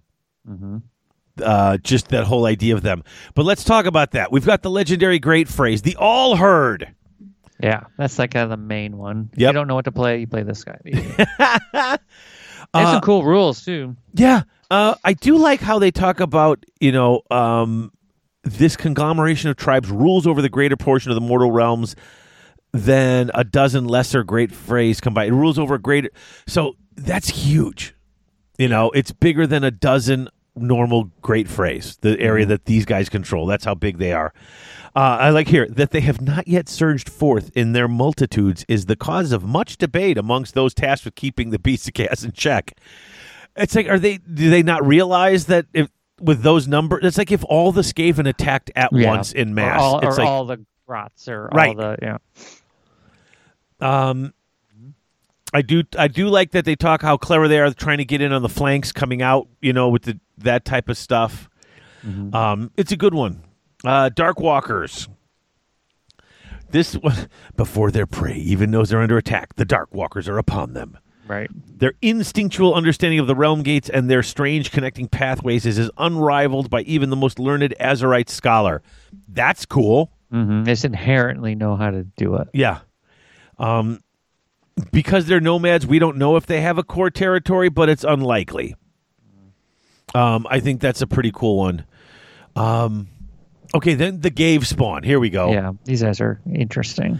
No other great fray approaches the depraved insanity of the Gave spawn. At first, I read this thought it was Grave spawn. I'm like, oh no, Yeah. these are the Gaves. Yep. Um, So Morghur is their, I guess he's their. He's not really a deity. He's a. I guess he's a. Well, they they they believe he is. They believe Yeah, but- that yeah. he's the great devolver. This is these are the guys who want not only to turn it to a wilderness, but Mm-hmm. literally break it down to the point where, like, with, like, like these are the guys who love chaos spawn Yeah. because that that insane makes no sense. Just just tentacles and like I said, they remind me of. It reminds me of Shoggoth's um, Yeah. from from In the Mountains of Madness Sure. from H.P. Lovecraft. That Mm-hmm. seems like what they want everything to devolve into. Yeah. So that so Morghur Morghur he was in the world that was. Remember that guy? Yes. He was pretty awesome, hmm and they still keep bringing him up. Um. I think it would be cool if he eventually were to show up. Right. I mean, you got Ar- you, I mean, you've got Alarielle, you've got um, you've got Yeah. Teclis, you've got you know, well, you can't play Sigmar, um, Yeah. but bring They it, you, you've got yeah. you've you've got Nagash, you've got why not bring in a Beastman God? This is or something. I Yeah. mean, they of all the named characters that have been through them with them the longest, it's this guy. Mm-hmm. And he's been there since you know, gosh, seventh edition, sixth edition. yeah. I mean, jeez. I do like that it talks about how their chaos spawn are stronger and harder to kill than others of their kind. yeah, And they also spew toxic filth, which literally gets you to dissolve and go back into that disgusting form. Um, Yeah. I'm okay. It says uh, one of their most hallowed territories uh, for the Gave spawn is Witherwell again, a stretch of impenetrable, lightless forest in the Eversprings uh, where something unspeakable resides, bubbling up from the earth as a protean mass of flesh. Yeah. This nameless corruption has spread ominously in recent years, causing hundreds of ancient iron oaks to collapse into mounds of steaming ooze and nearby wildlife to devolve horrifically. What is this? This is now the second time we're hearing about Right. this. Yep. This, I want to know what this is. yeah, some kind of a, I don't know, god beast, some kind of weird thing. Something, but it's pretty interesting. Yeah, Um, everything else seems to be a thing, and this seems to be just, you know, a, a moving pool, you know? yeah, Ah, so cool. And then finally, you get the Quake Fray. And this is usually not led by Beast Lords, but by Cygor Seers. This is if you want to play a monsters, an all monsters army. Uh, when there were no more strongholds of the civilized races left to pulverize, the Quake Fray retreated to their ancient dwellings. Yet the frenzied rampages of Kragnos Bloody Kragnos. has brought the, has awoken them. They seek to devour. Oh, and these are the ones who want to eat yeah, the um, incarnates. Yeah. the incarnates. hmm And they, yeah, these guys can eat like endless spells and stuff now. Pummeling the incarnates into submission before ripping out their blazing realmstone cores and stuffing them into their mouths, they will absorb the elemental entity's formidable power, though many are simply incinerated from the inside out instead. Yeah. Um, yeah, this is this is really cool. Uh, the Quake Fray is is an interesting um, little group here.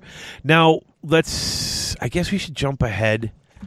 Uh, I don't want to go through the lore of every single unit here because we've. th- th- This is another thing that I think the book, the lore, suffers from is Yeah. um, all almost all of those they're they're the the big monsters and their uniqueness is pretty cool, but a lot Mhm. of the a lot of the entries are super samey samey. Yeah. And uh, while I don't have a problem with it per se, Mhm. it's it's we were talking about this bef- you know before off the air Yeah. and um I think it's it's if because we're going to go into the rules right away. So if we're going to wrap up the lore, Yeah, let's wrap. Yeah, wrap up the lore here. It's- It's like yeah, the, the, there's no like like we mentioned. There's one named character, and he's the leader of an underworld's war band. So he's not like one of their main personalities. So the book does doesn't have like a main focus, and I think it suffers for that a little bit. I mean, all the other. I mean, it seems like most of the other books. I mean, I don't all- like, necessarily all, need. like, I don't often play with the named characters. yeah, I don't but- necessarily need them in my game, but I've got to have something to connect to. Yeah, they flesh it out a little bit. And they've given me a cool. I understand their society Mm-hmm. as it is now. Sure. but there's still nothing for me to latch onto to be like, oh, Mhm. that's really cool, or that guy's cool, or this thing or that thing is really cool. Yeah. Um, it's it stays amazingly general, yeah. and I think that they're the their I mean, lore suffers it. Like, for it. Yeah, just think of it. You know, like Lumineth Rulers. You got Teclis. I mean, Mhm. okay, can't get bigger than that. I mean, or or like even like like Tzeentch. They have like they have they have a they have quite a few. They have the Changeling. They've got Kairos Fate Weaver. You know, then you go to like The orcs have got- the orcs have three or four cool characters, and they don't have to be godlike. You don't have to be. You don't have to be Nagash or Teclis or Right. Archaon or Lariel. You could or whatever the guy who's who writes the, in the you know the big the big uh orc the the main orc. Gordrak. That's him. Thank you. Yeah, yeah, yeah, yeah. So You I mean, like when we talked about the Gitz last episode, I mean, like so much of their identity is Scragrot, right? Yeah. Like he's basically the story of the Gloomspite Gitz is told through Scragrot's lens. He's the leader, but there's Yeah. also other smaller ones in there, and I realize you're not going to Yep. do every one. Mhm. Um, but everyone seems to have at least a couple of things. You and th- like I said, it's it's amazingly generic, Yeah, which is is the is the big weakness of the lore here. Plus, like I said, you go through and they do the, their lores get samey samey yeah, uh, for the different creatures because they're all on that sort of same kick. Um, the way they go about it is even similar. You got a couple of guys who want everything to turn into protean masses rather than mm-hmm. just hunting grounds, but that's about the only difference.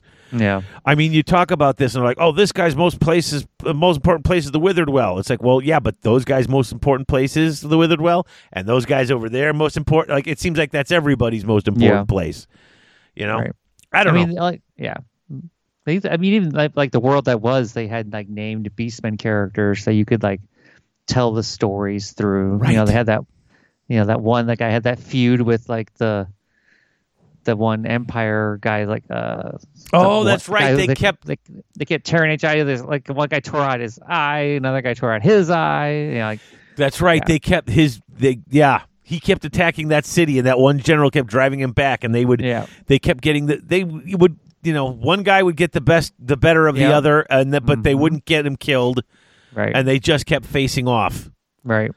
Sort of like the, uh sort of like the uh, fantasy version of old Bale Eye. yeah, You know. Yeah. Um. All right. So let's talk about some of these rules. hmm First of all, you got to pick a great fray. Uh, we talked about the four of them. We'll cover their rules in a bit. yeah, Um, you can also set stuff up in ambush. Now, when you set it up in ambush, um, unlike everything else, which is like more than X nine inches from your enemies, and then maybe some other rule, these have to be whole, uh, more than nine inches from all enemies, and wholly within nine inches of the edge of the board. Is it nine inches of the edge of the board? Yes, wholly within Yeah. nine inches. Yeah. Um, For most other armies, it's six from the edge, but true. a- this is a When you have to st- when you have to stay by the edge of the board, yes, they have to stay closer. These guys get Yeah. to spread out a little more. yeah, but- yeah, but most of the other armies, when it says you're putting people in reserve, you can drop them anywhere. Hmm right, But these guys do have to stay to the battlefield edge, which seems like a bit of a, like I said earlier, seems like a bit of a, uh, a Mhm. sort of a penalty on their bringing stuff in. But then they have some other cool rules that they can do. Plus, um, you can deploy all your units in reserve, unless the uh, unless the battle plan says you can't. Mm-hmm. So all the other armies, when they put stuff in reserve, it's got to be a one for one. I got to have one on the table, one can go Right. away. One on the table, one yeah, can go away. It's fifty per yeah half yeah half your army can be in reserve. Like Stormcast have that. I could literally bring all of my stuff into reserve, and then, Yeah. uh, and if you if you figure out a clever way to do it quick enough, give the, your opponent the first turn, which is that's uh, just some shady old 40k Alpha Strike nonsense, Deep Strike nonsense. Yeah.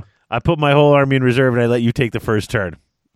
Right. Just You waste your yeah. time, you yeah, know. just waste your. Well, you get. the- I mean, yeah, the- it'd go pretty fast. Well, I'm, nice. yeah, but I'm saying now they basically ta stealing a turn from them by by using the thing. Mm-hmm. Um, plus, they get plus one to charge uh, on the turn they're set up on the battlefield. yeah, Um, but you have to set them up at the end of your first or second movement phase. Um, at the start of the third battle round, or at the start of the third battle round, uh, Cast units still in reserve are dead. Mm-hmm. So you've got to bring them in in the first two turns. Um, which is, you know, it's fine. What are you going to do? Keep them out the whole game? mm-hmm. In it, oh, if your general's in reserve at the start of your phase, you still get your command point in your Yeah. hero phase. Yeah. That's pretty cool because I don't think anybody else gets that. No, they don't. And then they've got uh, Yeah, these rituals of ruin are kind of. It took me a while to get to kind of get the gist of these. there's a lot of rules to this. Yeah. So I can now you can do one of uh, heroic actions. You get one heroic action in your hero phase normally, right? Yeah. Sometimes you can get two right now Right. with Galletian champions and desperate action. I think it's called. If Right. you're going second in the battle round, you But get normally- one. Yeah, one Galletian champion can take two heroic. Actions. And that's the only way you can actually do that Mhm. other that thing that comes in with the heroic uh, Yep. with the Galletian things. Yep. But here you can carry out one of the heroic actions on the table below with each friendly beast of chaos her- hero that's on the battlefield. In addition to any other heroic actions you can carry out. So you can do your regular heroic action, and Yeah. then you can do these. Now it does say you can't do it uh, more than once per phase. Mhm. the same one, right? Yeah. So you you could basically do four. I mean, you could do all of these. So you could do if you could have your your one guy doing the regular heroic action, or two if he's going in a second turn. Mm-hmm. So one to two heroic actions, yeah. Um, Mm-hmm. And, but then you can also do these other four with other heroes. You can have five Yeah. heroic actions in a turn, basically, uh, or six if you're doing the thing. Yeah. The problem is you got to take D three mortal wounds, and you cannot Yeah. You can't negate, them. it. But if you have a beast of chaos with it unit within three inches, you can put the Yeah, D three mortals it on right? those guys. Yeah. So yeah. you, there's your Ungor tax that you carry around with your guy who's going to be if you Mhm. know he's going to be going to be doing this. right. Um, in addition, you can carry out the heroic actions with a hero that's in reserve. Yeah. You still have to allocate the D3 mortal wounds. Uh, they can't negate them, and you, uh, since they're in reserve, you can't give them to anybody else. Right.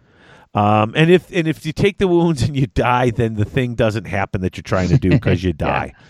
Yeah. Um, if it if it instructs you to pick an enemy unit, you must also pick a point on the battlefield edge. You are considered to be that point is where you're doing the heroic action. Mm-hmm. If it instructs you to pick a friendly unit, you must pick the hero carrying out that heroic action. Okay, so if you're in reserve, yeah, if your heroic action instructs you to pick a friendly unit, you must pick the hero carrying out the heroic action.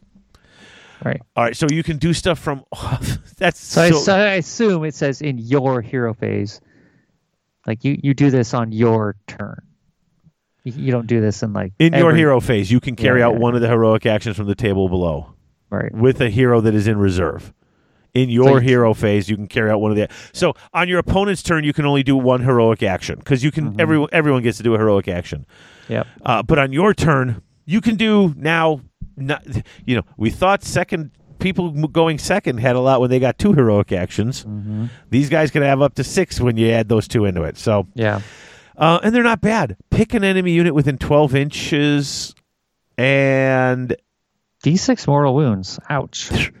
Yeah, I'll take D3 and put him on my Ungor here, and that's going to give me a chance. If I've put any wounds on one of your heroes on foot, I'm just going to take him out. Yeah. Um, pick an enemy unit within 12 inches that's more than three inches from all any all friendly units. They must make a 2d6 inch move with that unit. All the models must finish closer, must move as close as possible to the hero carrying out the heroic action, and more than three inches from all other units in your army. So basically, And make you move closer. I can make you come at me.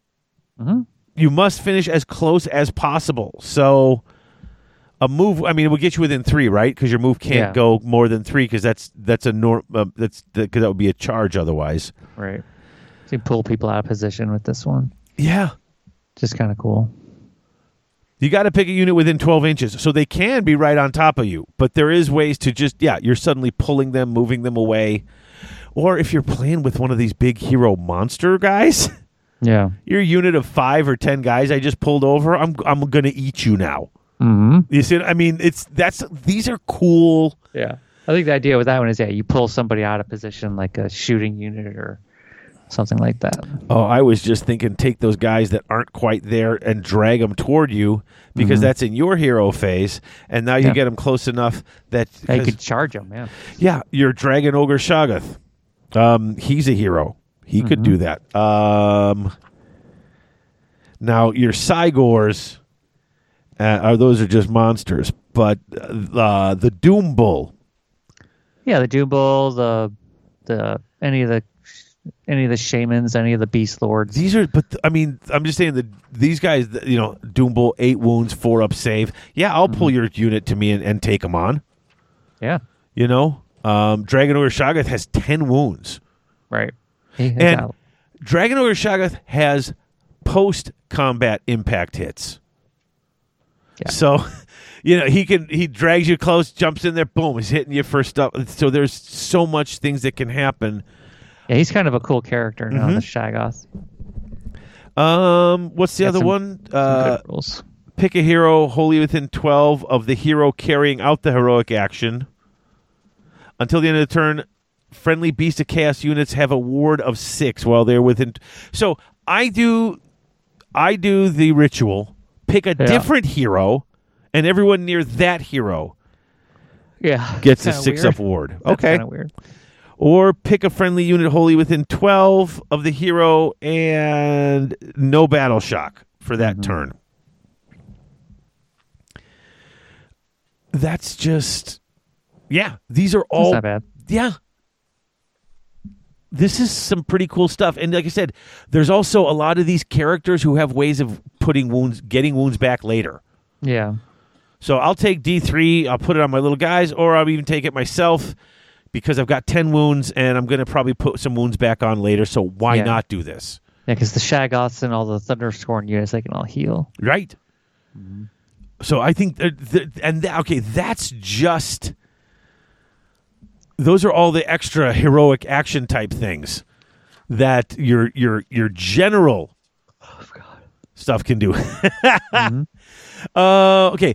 Um, let's talk since you have to pick one of these different uh, different uh, uh, great frays to be in. Great frays. Yeah, yeah. So, if you're in an all herd army, at the end of the battle shock phase, return D3 plus 3 slain models to each friendly Gore herd, Ungor, and Ungor Raiders unit.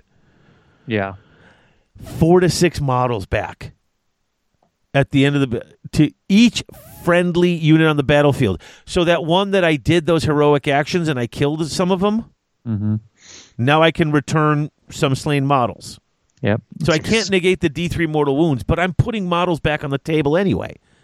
If you're in the Great Fray, at the end of the Battle Shock phrase, each friendly unit, all of them, are Yeah, going to just the- get back. Just the gore, yeah, the gore herds and the ungores. but still, I mean, that's your it's good. battle line stuff, right? Mm-hmm. You know, I'm going to have you know get 10 gore for 110 points.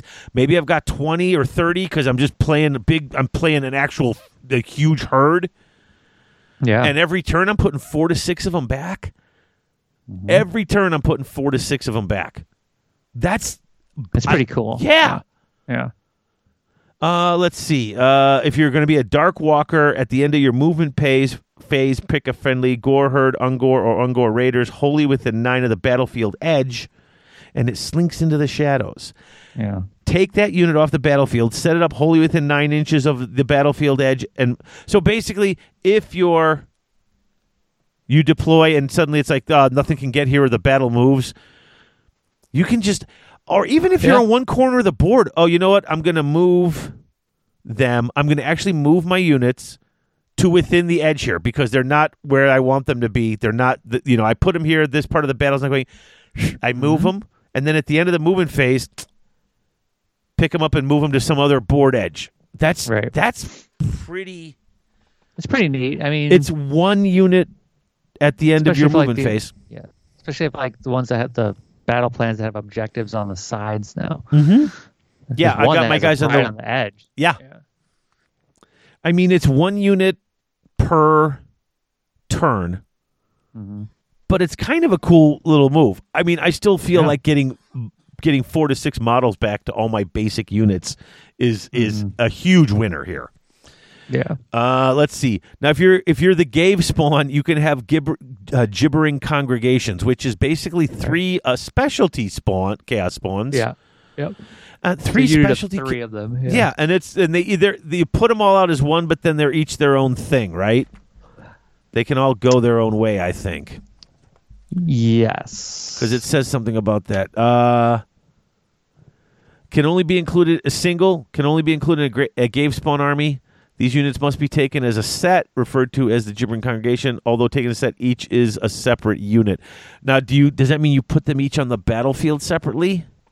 I think they're a unit. Yeah, I think they come down. Yeah, Come down as a unit because I think when you're deploying, they come down as one. Yeah, but 230 points for the three of Yeah. them. Uh, you know, and a regular chaos spawn is, is and this is only 65. So you're paying a little extra for that, but I think they've got some better rules. So, Yeah. uh, and then finally, if you're do. if you're in a quake fray, I like this one. uh, Cygors become priests. Yeah. and they know the following prayer in addition to any other prayers. Uh, prayer happens on a three, range of 12. Pick an objective. Each unit within six inches of that objective takes D3 mortal wounds, and until your next hero phase, when determining the number of models in the units that are contesting that objective, the number must be halved rounding down for your enemies. So, No effect on Beasts of Chaos units. Mhm. That's a big one. I like that one a lot. yeah, pick an objective, and they take D3 mortals, and they only count as half the models for contesting. Mhm. Yeah. That's a big deal. That's something that you're totally using when you're going through and picking out your, uh, you know, the your thing for your turn, your battle tactic. And it's like, oh, take control of that. Okay, well, I'm going to say the prayer on that, which just cuts your guys' numbers in half. This is going to make it easier for me to take control of it. It's it's Yeah. just really good. it's kind of short ranged and it happens in the hero phase. Mm-hmm. So, you know, it'd be better if you could move and then do that. But Yes. that's not how prayers work. So, Yeah. Um, the grand strategies aren't too bad. Did you look at Right. what did you think of the grand strategies? I I think they're excellent.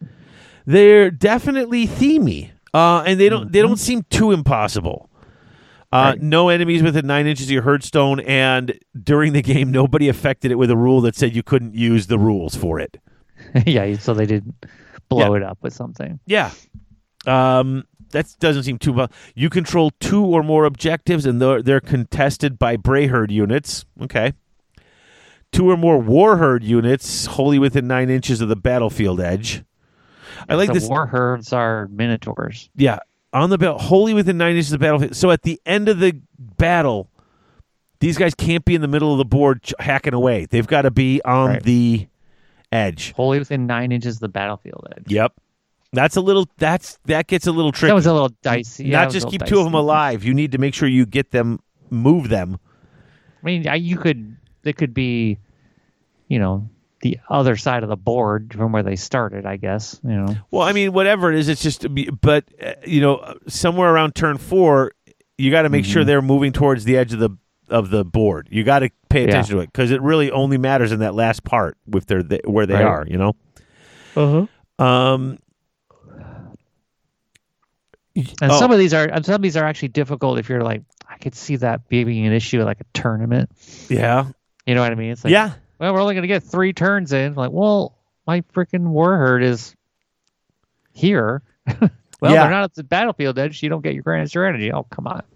Yeah, no, that's that's yeah. That I was thinking the same thing.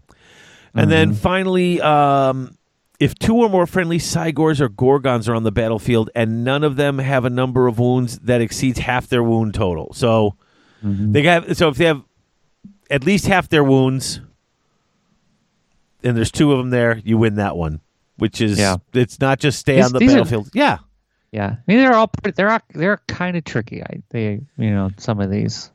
none of them are gimmies, but Mm-hmm. none of them are like impossible. Like Right. You know, you can, especially with the way some of these guys heal up and stuff. Like, Yeah. it's that. I don't think it's as hard as it might look when you first read so it. desecrating Brayherd is probably the most flexible one. So in battle engine, please grand strategy. If you control two or more objectives, okay, And they and- and they've got Brayherd units right. So contesting them. So I mean, Yeah. you probably yeah. I mean, most armies are going to have this. You just the, the thing is they have to be alive. You can't just control Yeah. the objectives with other stuff. You've got to keep some Right. of your herd alive. Okay, that's cool. yeah, yeah. I mean, you're probably going to lose anyways if you aren't able to do that. You know what I mean? Mm-hmm. Yeah, and the battle tactics here uh, are pretty. Uh, they're not bad either. You know, No. pick an enemy unit near the herdstone and wipe them out. Um, First or second turn, you have to do this one.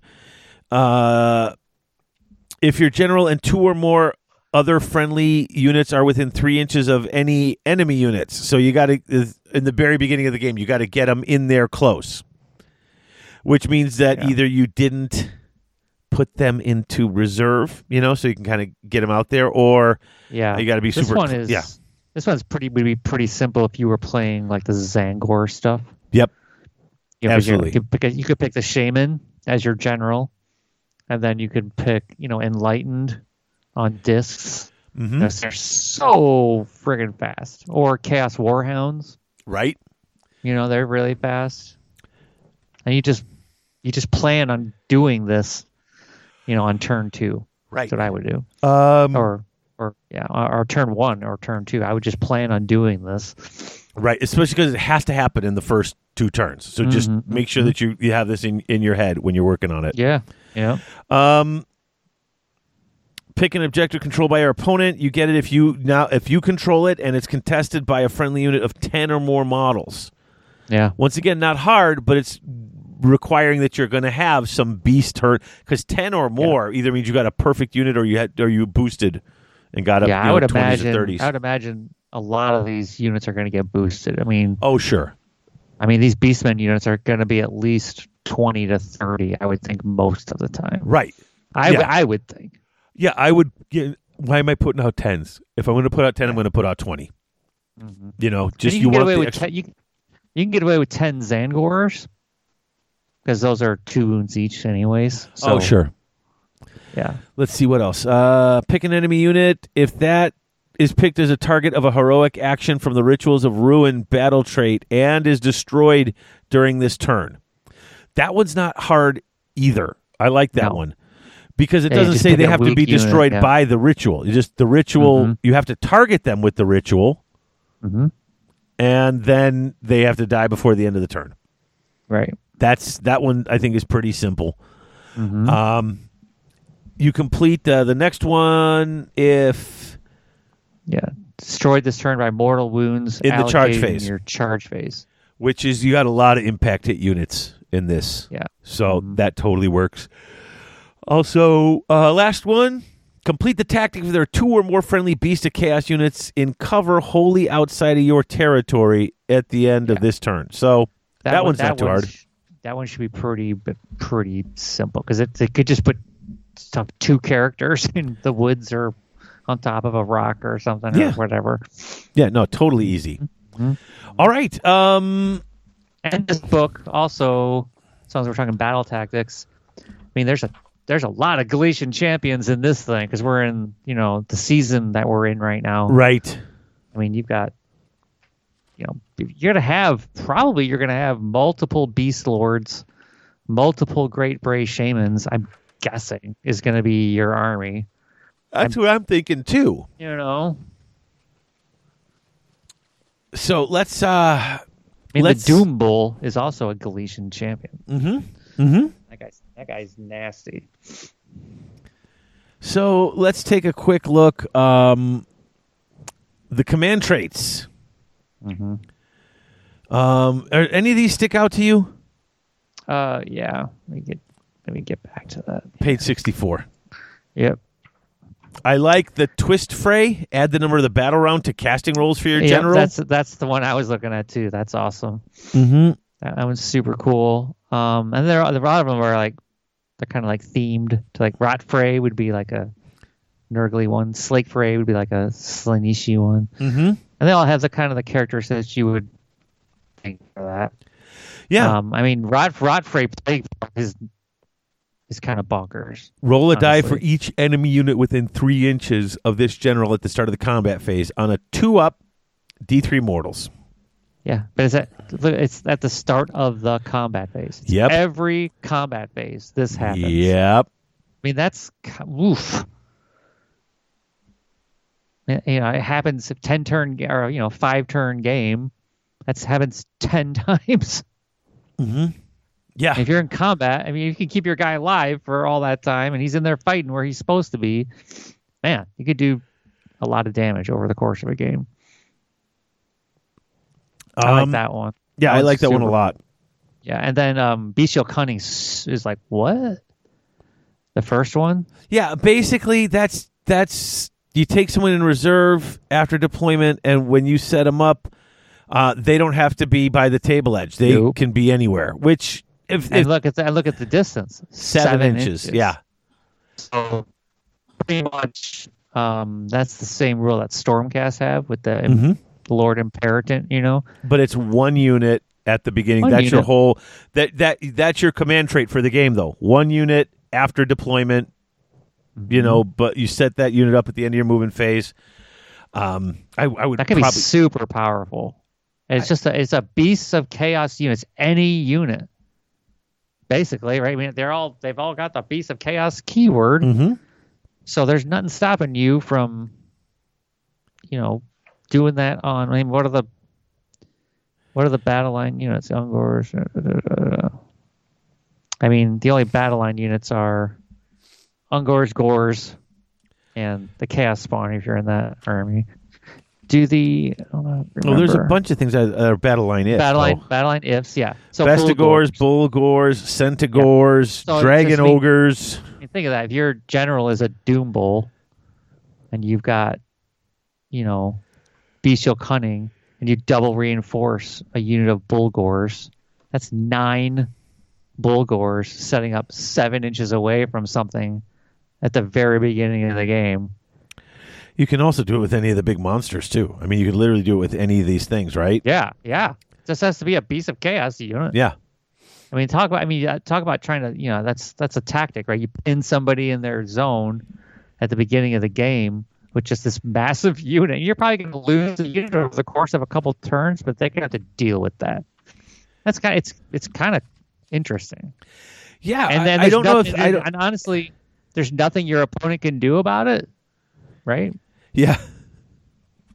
if you go, you know, if you decide you're if you're going to go first, like you're going to put your army into a one drop or two drop, not a lot your opponent can do about this. If you decide to go first and just alpha strike like crazy, and this Sure. is like the ultimate alpha. This is like the ultimate alpha strike army, right? And that's what it's here for.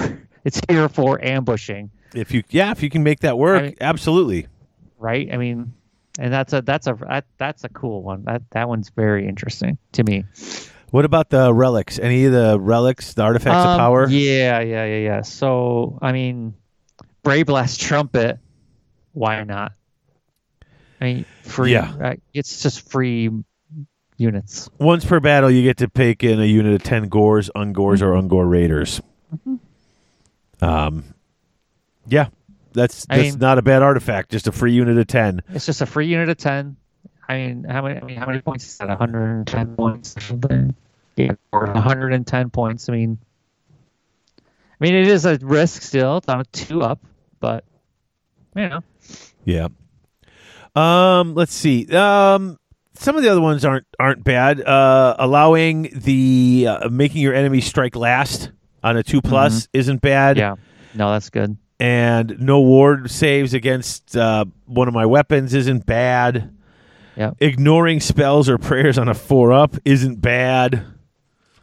Um, but uh, yeah, I really liked. I, I mean, I just feel like if I'm going to pick one right off the bat, I mean, I know that a unit of 10 gors is only like 110, 120 points, but it's 10 gor. It's 10 more models It's- they get to put out. It's 10 more models that they can be, and it's once per battle.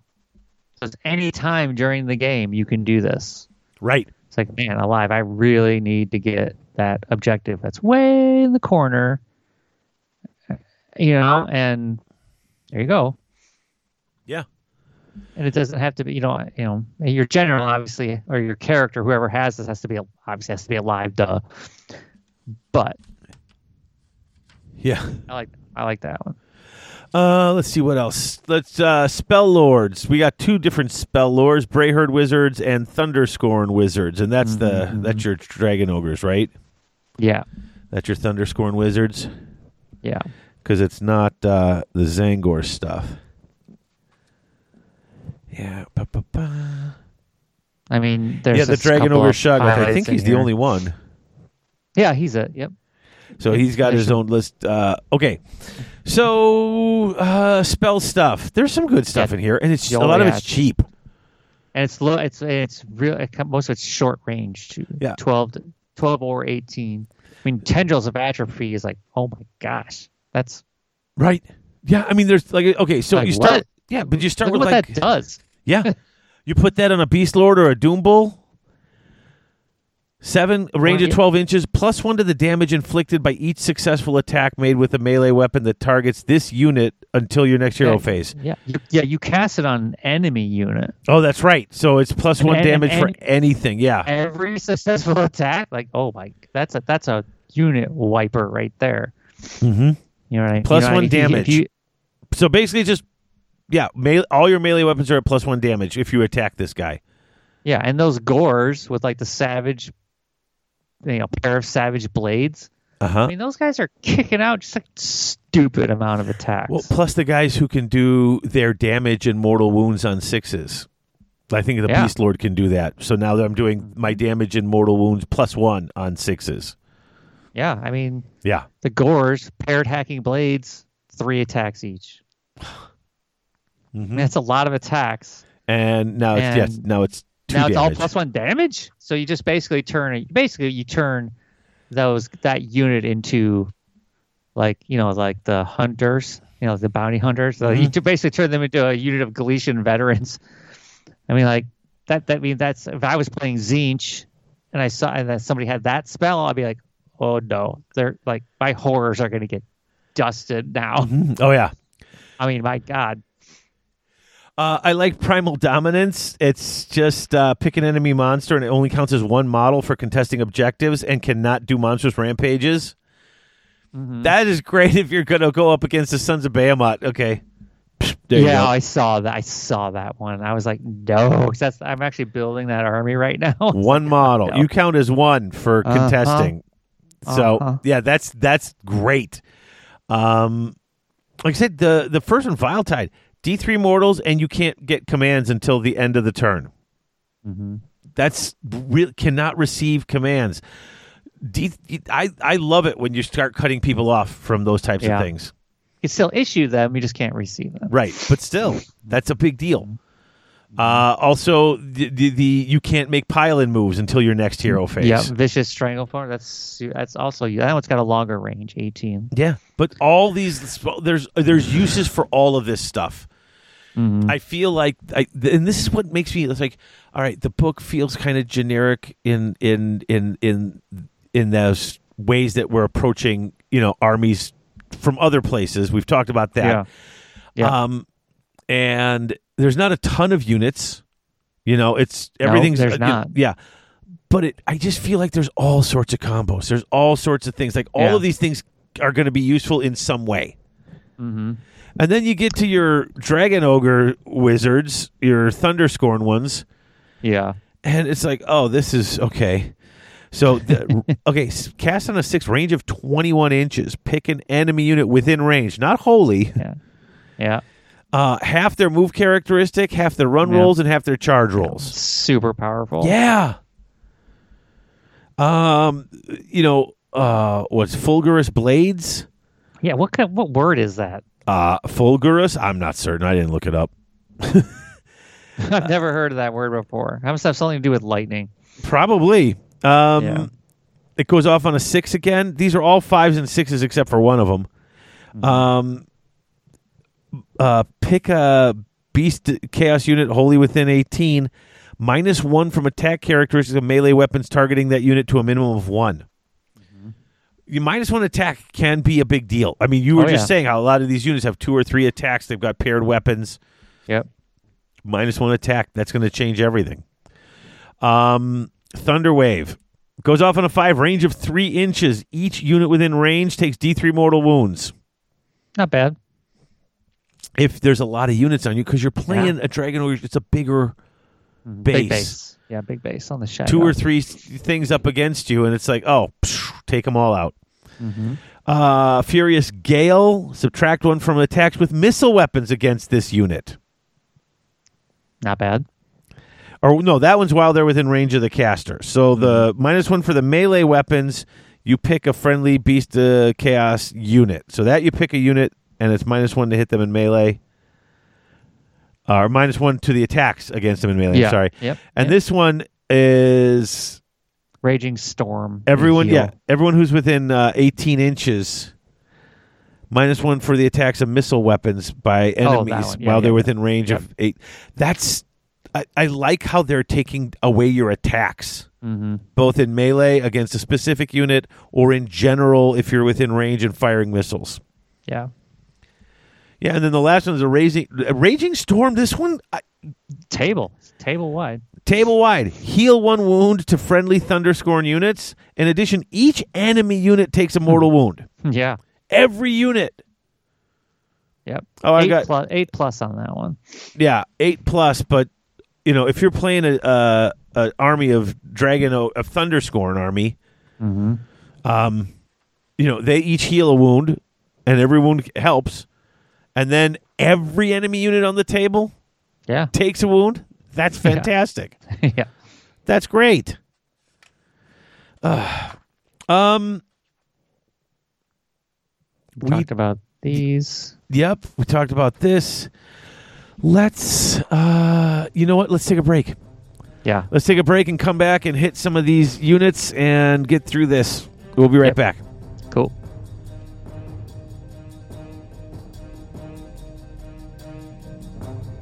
There's always something happening at Grognard's. That's right, friends. Grognard Games in Roselle, Illinois. The premier stop for your gaming needs in Northeast Illinois. If you're in the Chicagoland area, if you're in Southeast Wisconsin, if you're anywhere in the area, Grognard's is the place for you. They've got board they've got card games, they've got all the models you could ever want for any of your miniature war games. They have so many lines of paints, I can't even keep track of it. They've expanded the store, they have a whole huge gaming area now. There is gaming every night, there is always something going on. I just can't tell you enough about Grognards. Why? Because they're awesome, because they're fantastic, and because they are the best friendly local gaming store that I know of. So do yourself a favor, come on down to Grognards in Roselle, Illinois. If you can't get down to Grognards, give them a call. They do mail order, they do shipping. You can get your stuff from them whether you live five minutes away or five hours away because Grognards delivers. They deliver the goods, they deliver the fun, they deliver everything. And that's because there is always something happening at Grognards.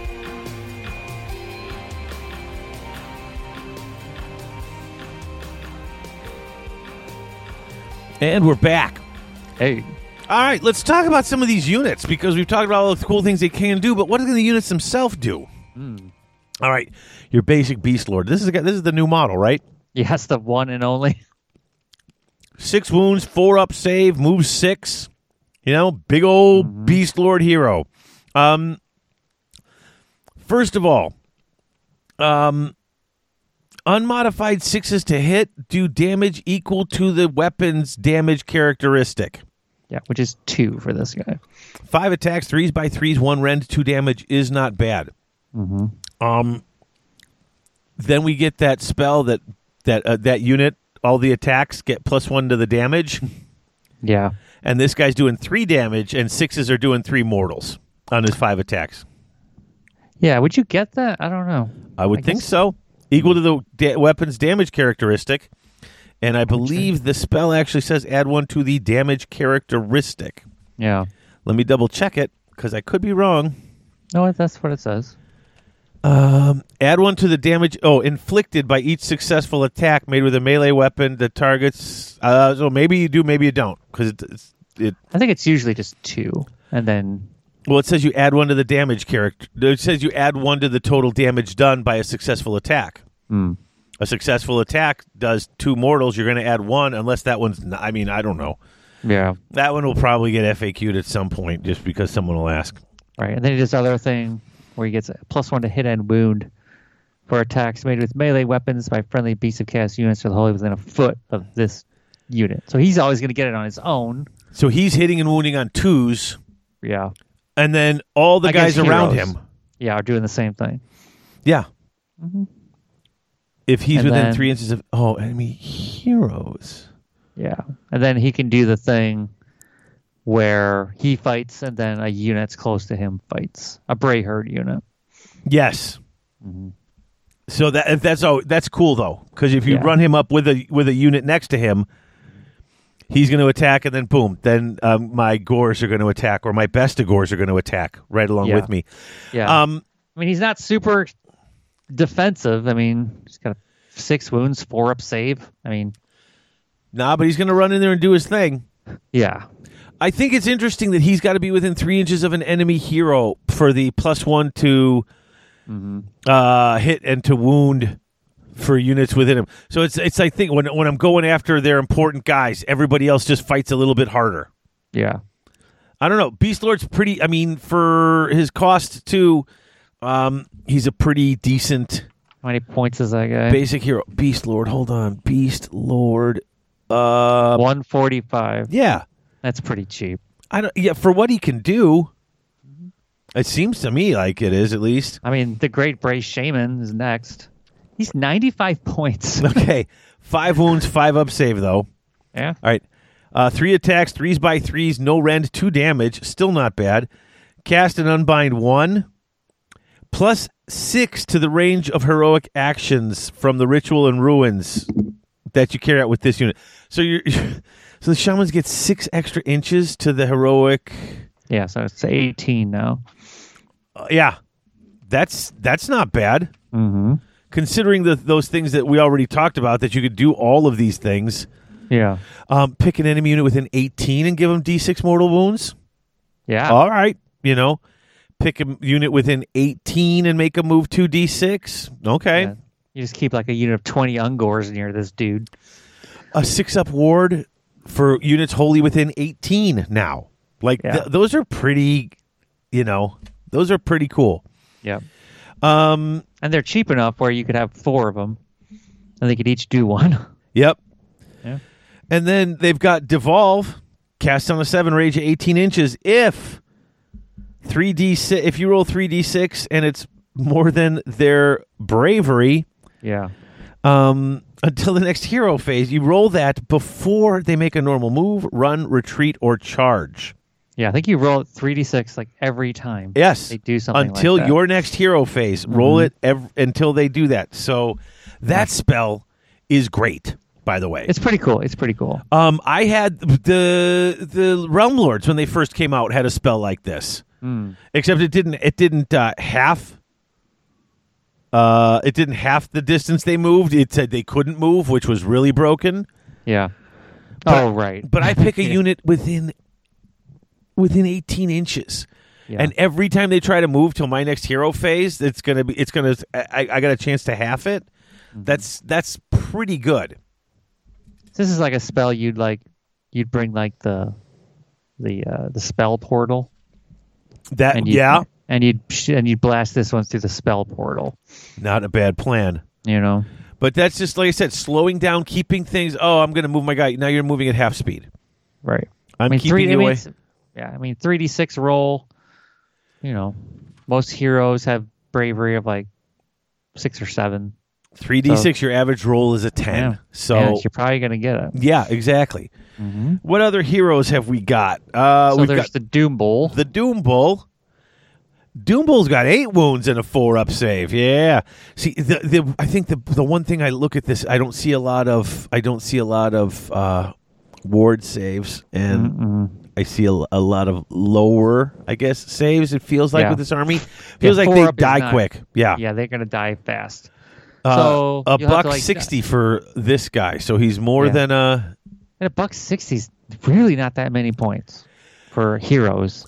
Not really. I mean, Yeah, eight wounds, four up save. Okay. After he makes a charge move on a two up, the unit that he, you know, within an inch of him uh, takes D3 mortal wounds at the end of the phase. Yeah, So it's not going to wipe them out. But after it makes a charge move, roll a dice and they'll take that at the end of the phase. Um, two attacks, fours by fours, two damage, and three attacks, threes by threes, one rend, three damage. So they've got they they got a lot of potential damage here. yeah. Um, And they kind of got around the fact that, like the Beast Lord and this guy, they don't have a lot of rend on their attacks, but it's that it's their rule, right? It's their, it's that the thing where they do, you know, the the damage equal to the on a six, so that helps them get around kind of having low rend. I think. Yeah, I mean the blood greed. Yeah, it's the blood mm-hmm. greed. Unmodified six to hit with your melee weapon does mortal wounds equal to the weapon's damage characteristic. Yeah. So that's why I'm thinking that spell would actually bump that.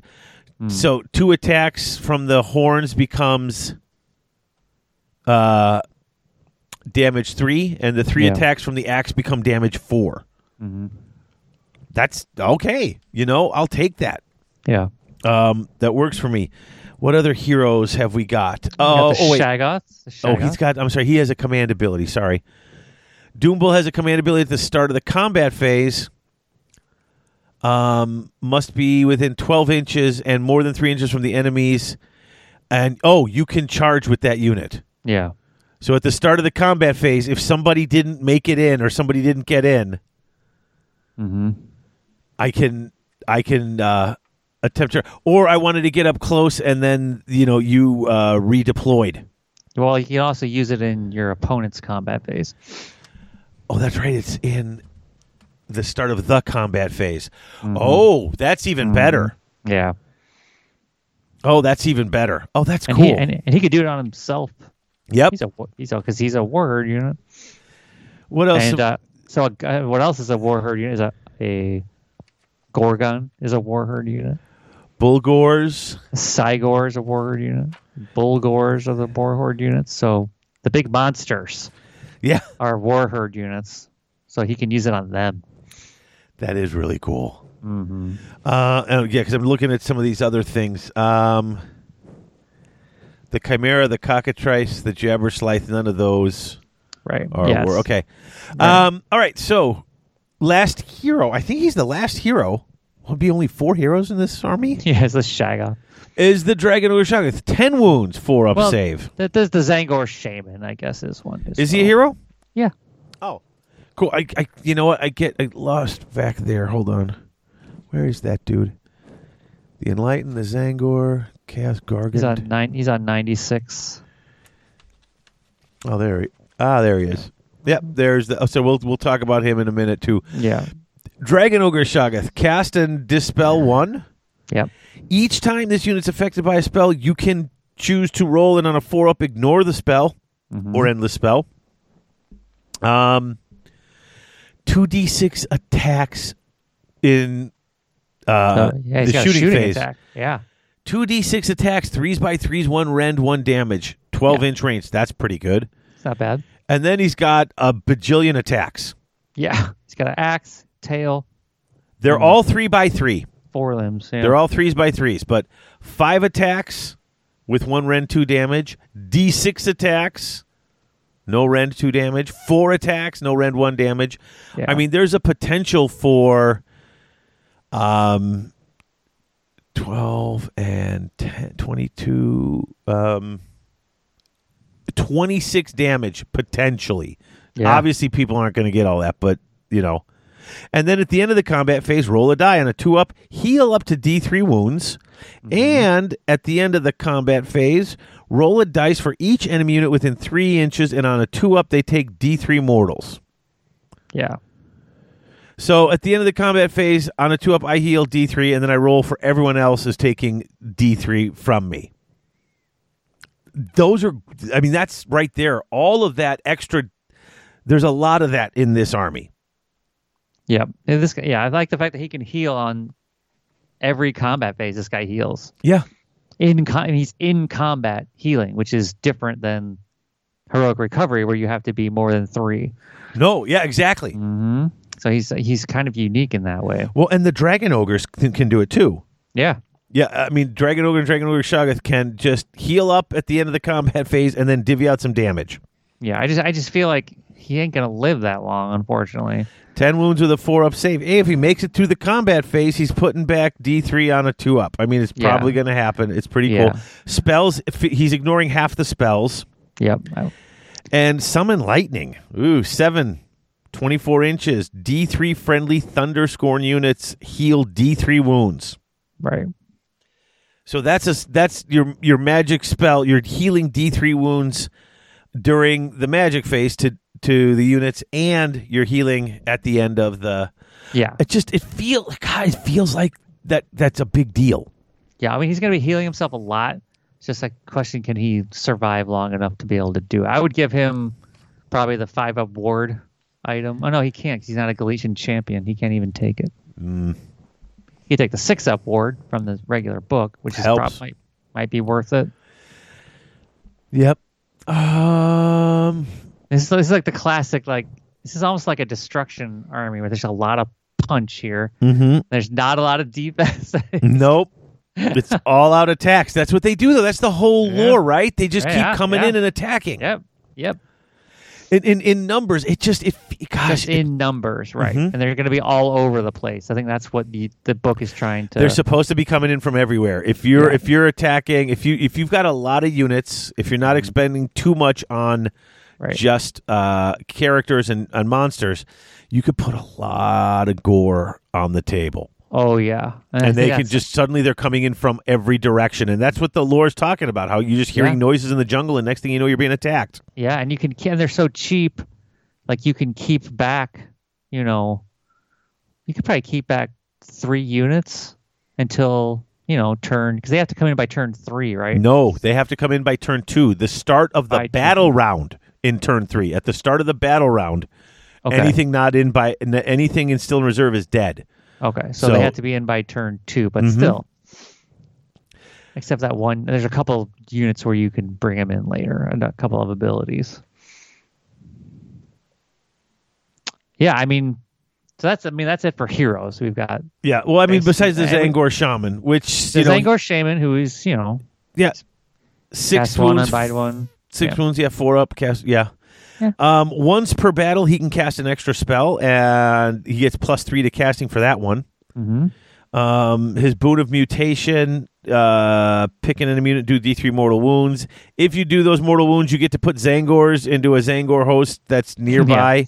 Yeah, Uh, you know, it's yeah, I mean he's exactly the same as he is in the Tzeentch book, yeah. In fact, most of these Tzaangor things are pretty much the same.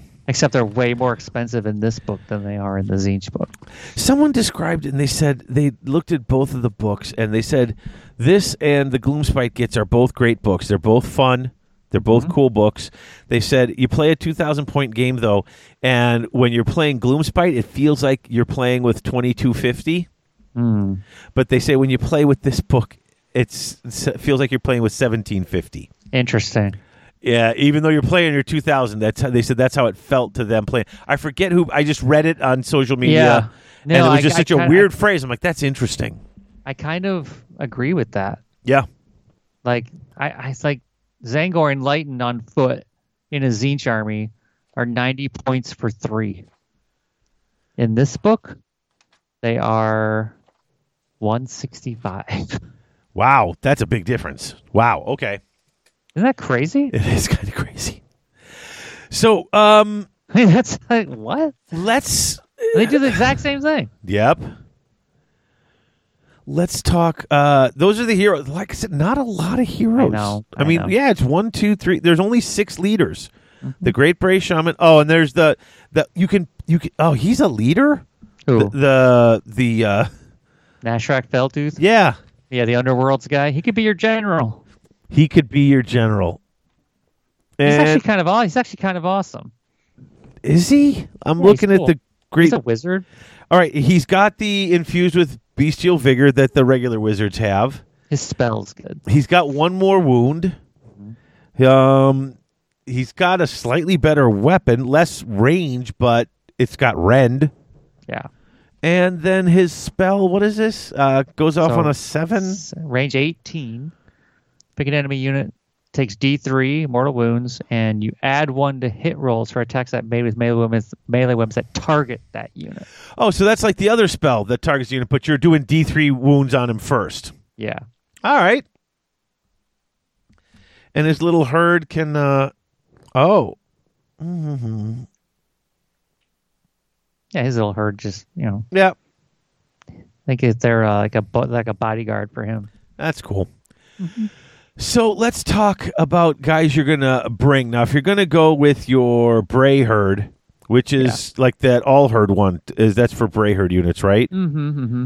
So if you're going mostly gor, which is like I said, everybody knows my play style by now. If you listen to the show, that's what I'm doing. I'm just taking lots and lots and lots of gors. And of Yeah. course, if I do that, then I'm probably going to take the all herd because I get to put back. Don't let's not forget about that. Four to six slain models in every gor herd unit, ungor unit, and ungor raiders unit. Yeah, you know what's interesting is what what is the rule for all herd? It is You at the end of uh, at the end of the battle shock phase. So it's both battle shock phases. At the Uh-huh. end of the battle shock phase, return D three plus three slain models to each each friendly gor all herd, herd, ungor, and okay. ungore raiders unit on the battlefield. Yeah. Yeah. Gores are what? A, uh, what did I say? A buck ten for ten, so two twenty for 20 Mm-hmm. And at the end of every battle shock phase, I'm putting four to six of them back on the table. Yeah. That's stupid. That's cool. Yeah. Ungors, you get 80 for 10. I take 20 ungors just to hold an objective. And every Yeah. turn, if you're if you're picking away at them or shooting away at them, Mm-hmm. I'm putting I'm putting four to six back. I mean, it's it's great. Now, what do the gors do? They've only got one wound and a five up know. save. I wish they had two wounds. Uh, They are pretty cheap though. They are. 110.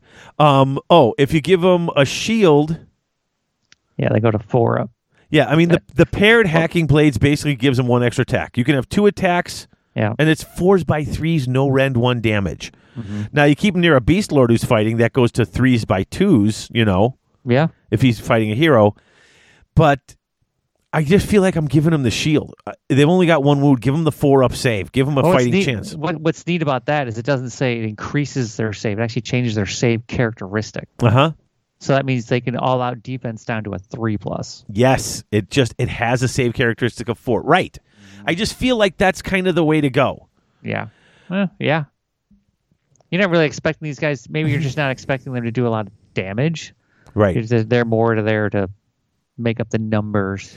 Also, if these if the Gor have a banner, um, Yeah. they rally on fives instead of sixes. Right. So if if you didn't get enough models back at the end of the at the end of Yeah. the battle shock phase, you can you can rally these guys on a five instead of a six. Yeah. Plus one to run and charge for the for the musician, so not bad. Not bad. And if you made a charge, pick an enemy unit within an inch that has fewer models than this unit, so they've you got to be outnumbering them. Right. Uh, roll a die, and on a three up, they get they get strike last Yeah. The enemy gets strike last, which is cool. at the end of your charge phase. So I charge in, and then boom. That's Yeah, it's almost it's almost kind of like a uh, like a night haunt thing, right? Where they charge in and do that stuff. Mm-hmm. That's kind of the same idea. except this happens on a three up. Strike last. You running in with a ton of gors. You got some beast lords with them. They Yeah. all get these charges off, and everybody they charge, they're rolling a three up. Half your arm, two thirds of your army that just got into combat when I charged in. Yeah. This is where controlling the charge for this army is important Oh yeah, for sure. because I got I just got into you with three units of twenty gor apiece, mm-hmm. and all of them are attacking before you are. Right. So it's important, like we were just saying, like this is not a very defensive army. So you have to make sure that your ungors are screening your gors. The ungors take the hits, you know, on the charges that you're going to take, and then you counterattack with your gor and beast lord, and you just go. You know what I mean? And make them strike last. You do all your damage before you just get pummeled. And that's why you need Ungor. Yeah. because Ungor themselves are not not not that great, but you're Nope. shielding and just adding that shield, which Yeah. for a eighty point ten wound throwaway shield, if it Yeah. does survive, I'm putting half of it back. Mm-hmm. So uh, it's great in, in Yeah. that sense. You So can also use um you can also use uh chaos warhounds. That is that. true. There's 10 of them, 110 points. But I mean, I think a chaos warhound don't they have they how many wounds do they have? They have two each. Uh, where's the chaos warhounds? Yeah, yeah, two wounds each. Yep. So they're almost like they're the same cost as beastmen. They're a little faster. Wait, who? Wait. Chaos warhounds. Oh, okay. Right, right, right. Yeah, they're they're they move ten. So they and then they could they got that cool charge uh, mechanic. When you, when you make a charge roll for this unit, you can change one of the dice in that roll to a four. Okay. So it means they're always going to be charging what? If you roll two ones, Right. I guess they're always going to be charging five. Right. But It's got a minimum, but hey, it works. so they're yeah, so they're yeah. I could see how you you could like, you know, use these guys on the flanks because they can ambush. Oh, sure. They got him, and they got him. That's the whole point when you're reading this. Those are the guys who are coming in off the flanks. Them and the and the silly uh, the chair the chariots. Yeah. Um, Ungors actually aren't that bad either, though. You can pick them, you know, two attacks, fours by fours, no rend one damage, or one attack in the melee phase and one attack in the shooting phase. Yeah. because you can that short spear. Um, they are also their standard bearer and their musician do the same thing. So you know, returning them on a five instead of a 6 The Mm-hmm. one thing that's cool with the Ungors in the combat phase, when you pick them to fight, you can say it will evade, and then Yeah. you retreat. Yeah, I like that. So I'm up front. You excuse charged. I'm going to retreat. I can retreat right back through my own unit. Right? My, can Mhm. you retreat through a friendly unit? Uh, I think so. Yeah. So I've got them there, and I've got them shielded or blocking, and now they're kind of in the way, and I don't want them to die. Just pull them out.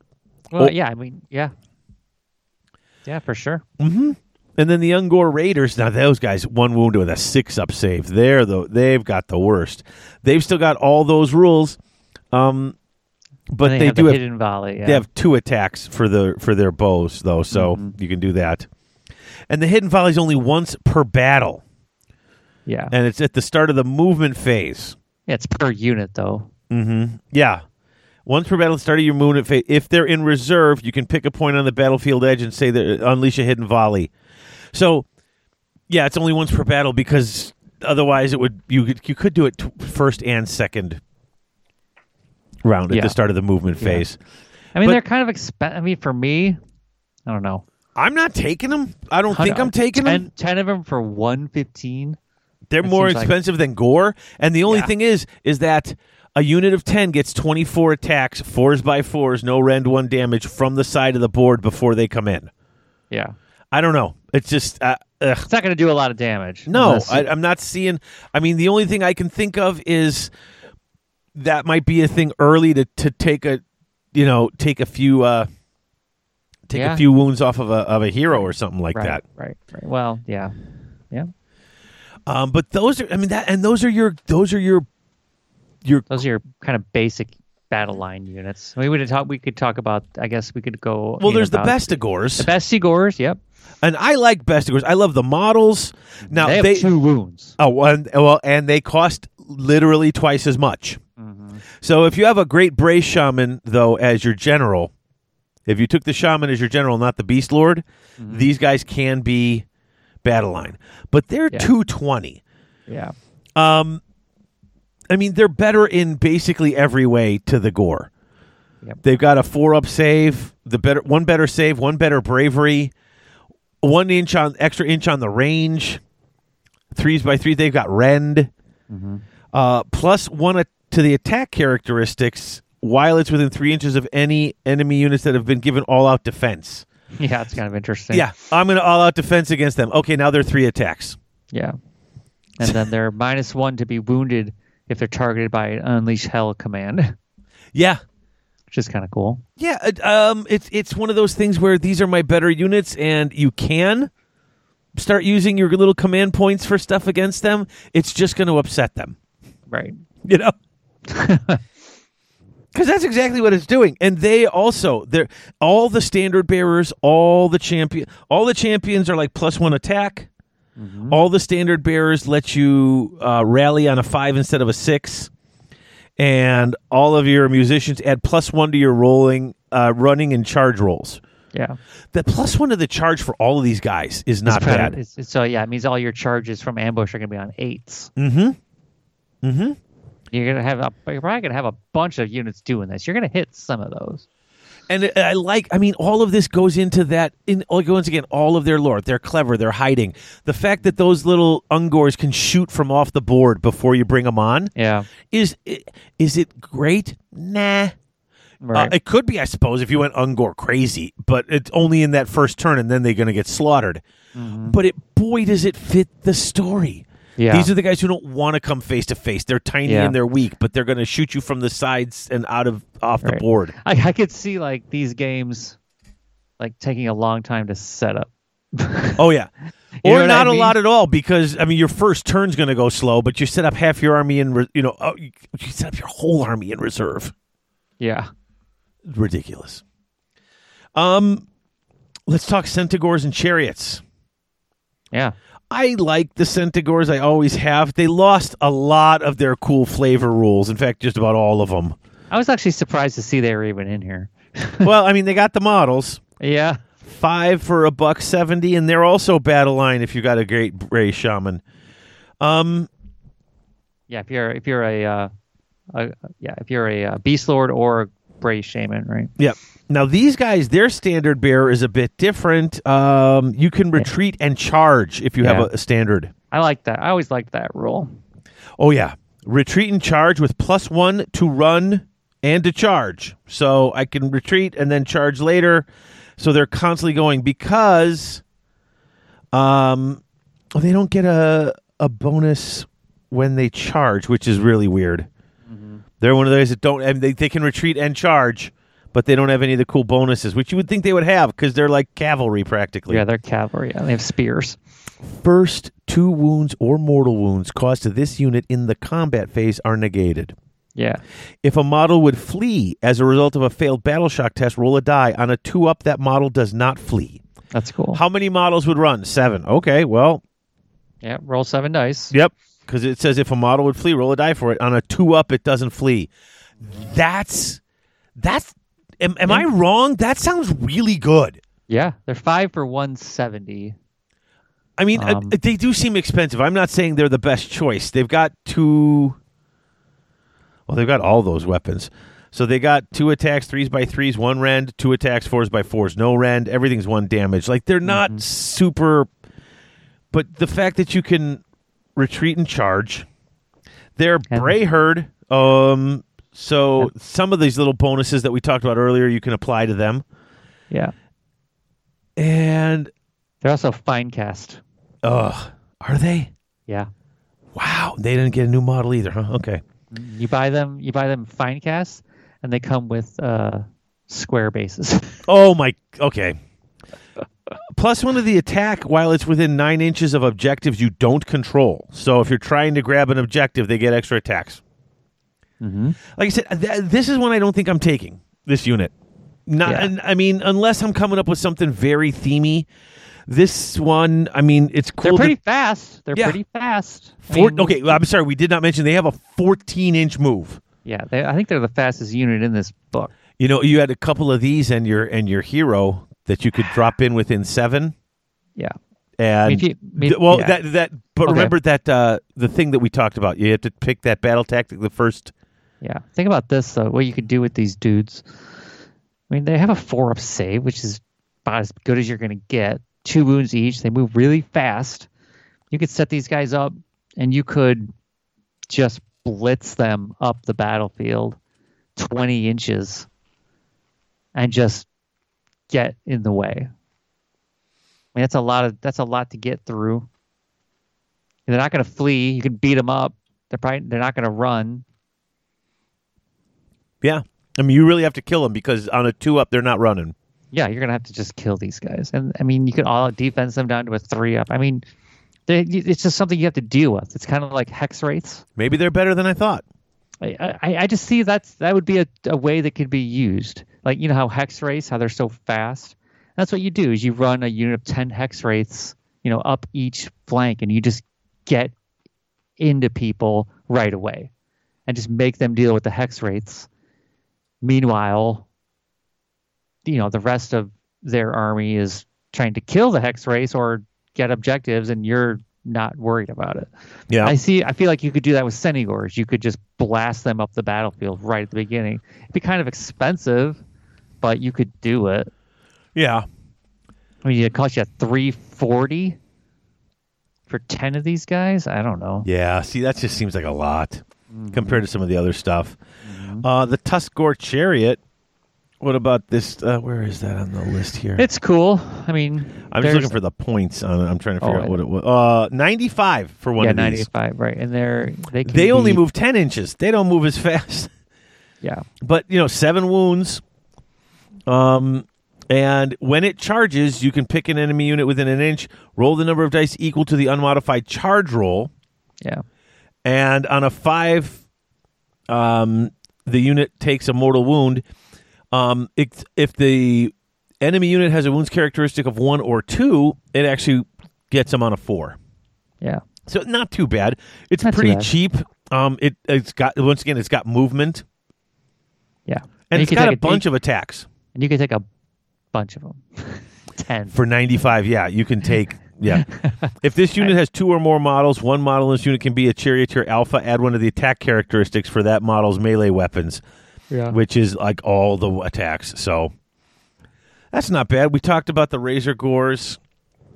Um, And by the way, all of this stuff is out of stock right now. yep. I think a lot of of people are trying to play this. Um, let's okay. Let's kind of. I just I don't want to sit and go through every single unit because not every. Like I said, the, like a lot of the This slang. This is this is also a fine cast kit. Uh, the Slaangor. No, the Oh. the uh, the Tuskgor Chariot That's another fine cast kit. See, God Yeah. bless America. contains twenty three fine cast components. Oh, isn't that wonderful? I bet you'd love to build that. Mm, ah, build it. I don't care, but whatever. It just seems fun. Um, Now, the, the Bullgor. Slaangor- Uh huh. Let's. T- I mean, I, I'm. I, you know, I'm, I just feel like I'm kind of slip. Is there I something talk we? about. I want. I want to talk about the Slaangor Fiendbloods Okay, go for it. because they are way better than the Slaanesh Hedonites of Slaanesh version. Okay. They have, and they're just better in pretty much every way. Um, let me call up the. Let me get that. I was just looking at this. It does have a lot of attacks. With what? Yeah. uh, Um, in fact, um, each model is armed with razor sharp claws. hmm What's the gilded weapon then? So it's like the, the thing the champion holds. Oh, okay. Yeah. So in in this book, they're two inch range, four attacks, fours, threes, rend one, two damage. Yep. And then the champion's weapon is He gets the five four, attacks, three, yeah. right. So in the Hedonites of Slaanesh book, they are two inch range, three attacks, force hit, three wound, one rend, one damage. Ah, so they're better in this one They're book. they're much better. The gilded weapon, or well, yeah, uh, the razor sharp called gilded weapon give, picks you up an extra attack. Force threes, yeah. So it's got the same stats, but They still yeah, only got a the- five up save. Um, they Yeah, do move the- eight inches. Yep, they're fast i- and uh, and then they do the thing with the slaughter at any cost. This is a cool rule. Yeah, they just different. So in the Hedonites book, they just get plus one attack if they charge. That's it. Oh, that's not this. No. At the end of any phase, if any wounds or mortal wounds are allocated to this unit, it's more than nine inches from enemy units. It can move d6 inches. Yeah. That's pretty cool. If you're hitting this guy from a distance, it's gonna come at it can come at you, or it just says it can move. It can move d6 inches. It can move farther away if it wanted to. Yeah. A- End of any phase. So I'm thinking like in your own hero phase, you do stuff to them. You like hit them with like an endless spell or something, do a wound to them. or uh, you have them near. Uh, I, I I don't know if they can do it if this counts, but um, they are Brayherd. The thing that they take when they do the the Oh yeah, you can like do the a- heroic a- action thing. That do the heroic actions to them. Yeah. Then it does a damage, and then they're not by the guys, and then they're moving d six inches. Yeah. Because that, that, that that works, right? I'm not I'm not just out of my head with that because that's Think uh, so? That that would be the to another Beast of Chaos unit within three inches. They Yeah. can do the D three mortal wounds, and that's a Beast of Chaos unit. So yeah, heck, yeah. Yeah. So then it's got three wounds. So you could put You- one or two on you- and then move them. You, you might accidentally kill one, but well, you roll it and then you decide what if you want to where you want to put the wounds. So, you know, if you roll a three, maybe you try not to put it on them or you put on something else. But oh yeah, you just it says you allocate D three mortal wounds that cannot be negated to that hero or to another friendly beast of chaos unit. and then once per battle, they can fight a second time, but they get strike last on that. Right. And in the other book, they do pick an enemy within three inches and roll dice for each model in this unit. Reach four up, the enemy unit takes a mortal wound. So they're just like 10 times better in this book. They're 110 in the Hedonites book, and they're 130 in this book. So for 20 points, they're just miles ahead. I would take I would take the Beast of Chaos version as an ally in my Hedonites book. In my Hedonites army. Can you do that? I guess you Yeah. could. Yeah. Yeah. Um. Okay. Bullgors. Yeah. Okay, Bullgors have the different weapon options, and it's cool. Uh, Mm-hmm. Their save characteristic is a four instead of a five if they do take um, The, the, shield. the bull whatever. shield. Yeah. Mhm. Um, what I like in this with this unit is um, they've got the blood greed, just like the Mm-hmm. Doom Bull, but their Warherd charge. He's got the alpha charge, right? Pick Yeah. an enemy within an inch, roll a die, and on a two up, that unit takes D three mortal wounds at the end of the phase. Mm-hmm. On this one, you roll that for each model in the unit. Mm-hmm. So it's basically the same thing as because the, Doom Bull's a unit of one. He's a hero. Mm-hmm. So when when a Bullgor unit charges, Yeah, each six of model rolls. Yeah. So on a two up, that suffers a mortal wound. Mm-hmm. Now it only does one mortal wound because they're not as it does D three if you're a Doom Bull. Yeah. But a unit of three, you're rolling for each one, and if you Yeah. if you have more than that, you know, so you're d- yeah double reinforced. Yeah. Nine. yeah, if you're if you're playing a yeah, so it's, I mean, it's it's it's it's cool that they each get to do it. It works. It's it's flavorful. Yeah. Um, but the There's Doom Bull's there's- doing three. Uh, well, he's doing D three, so he might Yeah. not do three on his own. So Right. And they have a truckload of attacks. So it's their blood greed rule. Man, you're hitting. If you have great weapons, and they're only two attacks each, but if you're in like a, you know, if you're running like nine and you're in the Galletian champions, mhm. or not, is it? Can you? even- Can they be in that? They probably can. I'm not yeah, they, certain. I'm sure that they. I'm sure they can.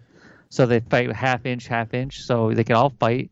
I mean, that's they do three damage with that rule. That's That- crazy. Yeah, and you've got uh, yeah, like I said, the, the different weapons they can choose. Cool. They all get attacks from their horns, Yeah.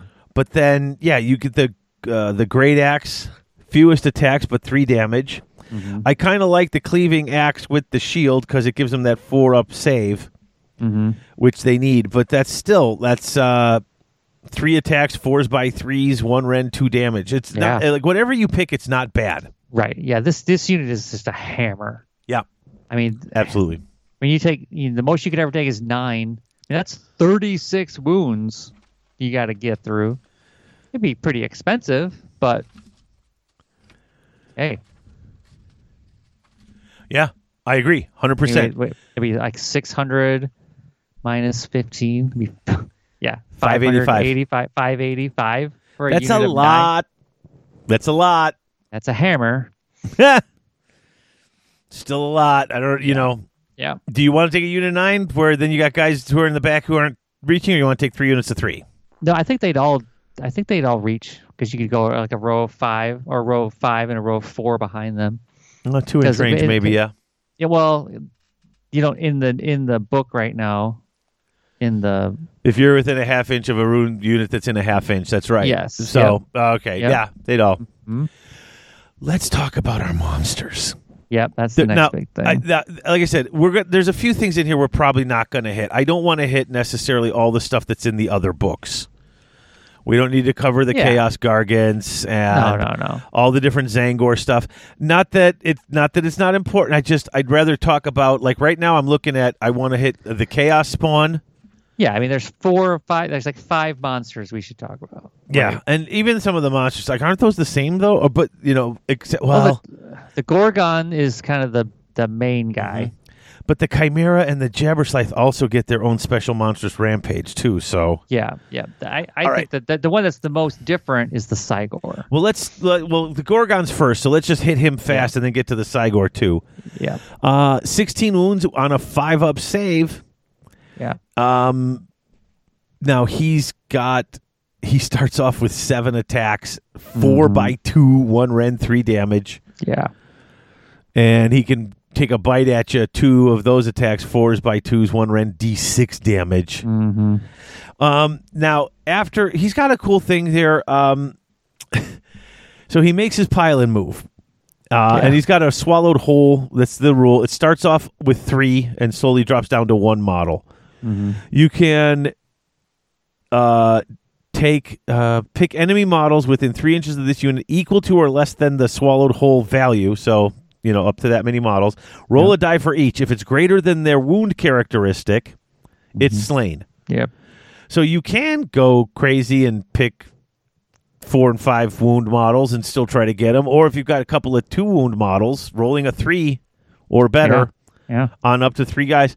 Um, if the And he it- heals. Yeah. it's slain and he heals how whatever the total wounds characteristics of the stuff you killed is. So he's eating them and healing up, which is really great. Yeah. Um, and then he's got his own special monstrous rampage. Uh, his rend goes up from one to two until the uh, following combat phase. In addition, until the end of the following combat phase, uh, or the, yeah, this is the following combat phase because you do this in the mm-hmm. beginning. Mm-hmm. If any enemy models are slain by attacks made by this unit, heal up to three wounds allocated to this unit after all of its attacks have been resolved. Yeah. So he's swallowing whole mm-hmm. several models, Yeah. and then he's got he goes up to two rend and can heal up to three wounds. Yeah. I mean, If he thing is- kills anything. Yeah, right. This thing's just all attack. Yeah, it's, It's it's just all offense. Yeah. I mean, this is going to be the I if I was playing against this army, this would be the first thing I would try to kill. well with a five up save. It's not that hard. no. That's that's the whole problem with this army is that Yep. it's all move my stuff in, hit from a bunch of places. You know what I'm doing with this though? I'm running the Ghorgon in right next to my unit of uh hold on. Let me look go back here. Um my gors. Mhm. Because on Or a three strike last. Yeah. yeah, I got 20 gor that runs up to this unit right next to Yeah. the Ghorgon. You've Yeah. got less than 20 models. On a 3 up, you have strike last. Yep. So my Ghorgon is going to punch and punch and punch and punch and punch Mm-hmm. before you get that attack. These are the combos, though. This is the stuff Yeah. that comes up that it's like Yeah. the army's actually a little complicated at parts It if you want it to work well. I feel like in combo hammer kind of this kind of thing, like if one part of the combo breaks down, you're just like, oh no. Yeah, there's a oops moment. oh, I just failed that charge with my Ghorgon, and now my mm, my Gors are in there by themselves. Now we've got the Cygor, the beautiful blind Yeah, Cyclops Gore that always hated wizards and would always destroy wizardy stuff. still does. Still does. Um You now unbind two spells. Yeah, he's his horns can start at 7 attacks. Threes by twos, one rend, two damage. He's got he can throw the boulder, Yeah, 12 inches, threes by twos, two rend, starting at 5 damage. yeah, So he could he could he could do a little punch. What's great about him because he's still the 16 wounds, five up save, just like just like the uh, other guy. yeah. But um, he's got an uh, consume endless spell. Monsters Rampage. Yeah. Pick it in the spell within six inches and roll 2d6. If it's greater than the casting value, it's dispelled, and you can heal a number of wounds allocated equal to the 2d6 roll. Mm-hmm. So any endless spells around this guy, if he can uh, roll high enough to dispel it, he gets all those wounds back. He literally Yeah. eats the spell, like they were talking about. Yeah. Pull the center of an incarnate and eat it and absorb its power. Yep. And then he can also do uh, each time an enemy wizard within 30 inches successfully casts a spell and spells down unbound, the caster just takes a mortal wound. Yes. He's nearby. If you've got a ton of magic, if he's nearby, you're just taking mortals for for casting spells near him. Yes, 30 inches away. Plus, he can unbind two spells, Yeah.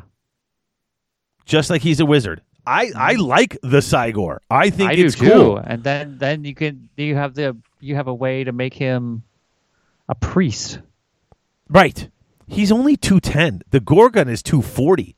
Right. This guy's and if you're playing Quake Fray, which is the monster armies cuz the Cygors are usually yeah. uh these guys are battle line. Mm-hmm. Yeah. So if you're yeah, if you're playing Quake Fray, the Cygor become priests. Mhm. So now they can actually they can cast bless, they can cast heal, uh, they can, right? So Yeah. because they, they pick up the prayers They pick up the regular prayers and then they pick up the prayer in the uh in, on page yeah the Earth Shatter. Mm-hmm. Yeah. They can blow up the objectives. Mm-hmm. I mean there's there's a lot I kind of like Quake Fray. Kind of like it. I think it's kind of neat. if you're gonna play if you want to play some big monsters and stuff that's that's definitely a way to go but yeah that's for for those super magical armies i think the cygor is a pretty cool thing to bring in hmm Yeah, because the Cygor and Ghorgon are battle line in that. and like i said you're only doing the one damage the one mortal wound if they cast spells but i'm unbinding Yeah. too uh people who like to, tossing about um endless spells especially you know the purple sun and stuff have been are you know constantly going around although they did change Yeah. it What if you have what if you have three or four Cygors and a wizard casts a spell within 30 inches of all of them?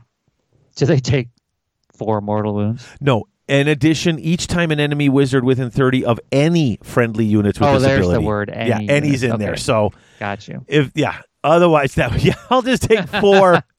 Try and cast it. I'm not even going to try to dispel Yeah, it. I'm I'm just going to blow bother. you up. Yeah. Um Yeah, I like the Cygor. Yeah. I think he's super cool. I mean, you could totally do monster mash with this. You could take a Shaggoth as your general mhm. and just take Yeah. all monsters. It would be cool. And that'd be neat. It would be cool. um, let's just quick mention the Chaos Spawn and the other ones. The Chaos Spawn here, I think, are better than the Chaos Spawn They are. They got five wounds, a five up save. They move three d six. Yeah, 3d6. The most sp- spawn move 2d6. Mm-hmm. It can run and charge, Mm-hmm. and uh, it has two d six attacks. It's only fours by fours. It's one damage, no rend. But if you roll doubles for the two d six attacks, Yeah. you get plus one to hit. You go down to threes to hit and wound. right. So I mean, for Chaos Spawn, which it's just one little model, it's they're kind of silly. So when you run and charge, you actually roll four dice. Um, So essentially, Chaos Spawn move four dice, four d6. no, no, no. You move three d six. Yeah, but you run. What do you do when you run? You roll a d6, right? Oh, that's right. So essentially, So- these guys oh, so you can move four d six because you can move run. Four, yeah, run and charge. Yeah. Oh, that's right. That's really good. Forty-six. and what's the average roll on forty-six? uh, thirteen. Three, six, nine, twelve. Yeah. That's that's pretty fast. Yeah. And where are the chaos? and they still get spawn? to charge two d six. And I love how they're called Beast of Chaos, Chaos Spawn. Let's Yeah. Mm-hmm. make sure they're not. And if you're playing Gavespawn, they're battle line. Yeah. Um, you have to have your three battle line units minimum. Chaos Spawn is a 65 point unit. Yeah. You can you can you can have all your battle line requirements done for 195 points. Right. That's pretty cool. 230 to play three of the Morgite Chaos Spawn. Yeah. They have gi- they have a different battles. They have a different war scroll. Yes, they do, and that's the thing that I want because theirs is pretty they- interesting, actually. They just move straight ten inches. yes, because they're not they're not quite as crazy, or I don't know. Okay, because they move ten inches straight. Mm-hmm. Um, they don't have the crazy amount of attacks, but they do have eight attacks. Well, yeah. Okay. eight attacks. three Threes by It's- threes, I think it's their missile weapon that's nasty. right? But I'm just saying it goes from two d six at four Mhm. by four to eight at three by three, so you automatically Yeah. get the thing for the doubles. Yep. The spew of corruption, though, D6 attacks. Threes by threes, one rend, two damage. And these Two guys can damage. run and Oof. charge as well. Yep. So they can, yeah, 11 to 16 inch move. They can't run and shoot though. No, they can run and charge, though, if you need to get them into something. Mm-hmm. Yeah, but the D6 attacks with this, and they come, there's three of them Yeah. because you got to pick for 230, uh, minus one from attacks for weapons used by enemy units while they're within an inch of this unit. So yeah, you push these three guys up by units, and they're minus one in combat because this stuff is this is happening to them. Yeah. I think it's pretty cool if you like Chaos Spawn. Um, I have I have a I haven't played Tzeentch lately, so I actually have like I don't know, I have like five or six of them in my box because I keep you know you turn a lot of stuff into chaos spawn when you play Tzeentch. Right. Oh yeah. Well, and like I said, it winds up being basically about ten points more per model, and you have to take the three. Yeah. But that's still pretty cool. All right, the Jabberslythe. I love Yeah. this model. I love the stupid uh, lore behind it. I just Cool I like everything about it. yeah, his rules are kind of meh. Yeah, that's the that's the problem that comes in. It's like oh, you got all this cool stuff and this cool story behind it, and then Mm-hmm. all right, so it's ten wounds, four up save. It gets now it does have three uh, uh three shooting attacks. Yeah. Uh, threes by threes, one rend, decent D three. damage, yeah. yeah. The six attacks, threes by threes, no rend, one damage. It's not all that great. Um, but roll a die each time a wound caused by an attack made with a melee weapon is allocated to this unit on a four up. The, so basically, if you wound this thing on a four up, you take one back. Yeah. Yeah. I Um, feel like this is like a unit where you just like run it forward, use Yeah. its use its ability. It's a monster's rampage and just like you know, lower the rend on something and then just bomb it with something else. you know what I mean? you like Right. Because Yeah, yeah. I mean, even it's it's monstrous rampage. Once again, uh, pick an enemy hero within three inches. So I run it up to a hero on a two to five. Its save is minus one to a minimum of six, and it's worse than the save characteristic. Yeah. So this is not It's not minus one. It's To the not save. rend. It doesn't it doesn't like yeah. right. That's not minus one to the save. Mm-hmm. So you're worsening the save characteristic by one to a minimum of six. On a six, you worsen it by two. Yeah, it's only on heroes too, which is like eh. but that's what I want to get. I want to get that hero save down Mm-hmm. to where I can pick off those few wounds, especially for a four, uh, on, you know, a four up hero. Yeah. And I mean, and a lot of these armies have five up heroes. You know, the so I, that one or two to the save is great. Yeah, I just don't know if the Jabberslythe is going to be able to kill that dude. I mean, he's Well, I, I'm assuming there's going to be other things in there Yeah. with him. He's in there to do the to do the he's- thing. He's yeah to do the thing. Do you want to buy? Do you want to pay for that though? Like, I, th- Right. th- this this is that stuff where people. This is this is totally just to your play style. Are you Yeah. going to do this yeah, or not? For sure. How much is the jabber? Buck sixty. Yeah, it's cheap. Yeah, but it all adds up. This is where I think that whole thing where it says you feel like you're playing with 100 or 1750. Mm-hmm. Um, The Chimera is basically what you think it is. Just it's just all attack. It's just all damage. It's just yeah, that's what it is. okay, and not only that, but it's it's uh it's monstrous rampage yeah. Until the end of the combat the following combat phase plus one of the attack characteristics for its melee weapons, but all the attacks made with it must target the same enemy unit. Yep. So if you're going to go oh, but it has Fifteen attacks. 15 attacks. All right. They're all fours by threes. Okay. So now we're adding one to the attacks. Since it's four separate attacks, that goes Yeah. to 19 attacks. yeah. Fours by threes. Some of them have rend. The damage varies. Yep. Three, one. I mean, but that's, Brutal. yeah. Yeah, like I said, this thing is just all attack. It's just It does- all attack, it all does- damage. It's, uh, it's breath attack. It just th- D3 mortals. You- Yeah. You don't roll or anything. Yep. Like it's it is it does it does what it says on the on Yeah. the package. It just Yeah. attacks. It just says yeah. If you target this thing, it just dies. It's five up save, twelve wounds. And that again, again. But it's Mm-hmm. 185 points. It seems a little more. I'm, I would probably, you know, Yeah, yeah. And then for some reason they still have the cockatrice in here, which is not even a monster anymore. nope. It's just a beast of chaos. Which is hilarious because the picture in the basic rulebook Mhm. of the monstrous rampage Mhm. is a is, Is a- or no of the Titanic duel is a cockatrice fighting a chimera or something like that. So silly. And the chimera is not even a monster anymore. Wah, wah. Um. now it does have it does have a cool rule if you want to play it.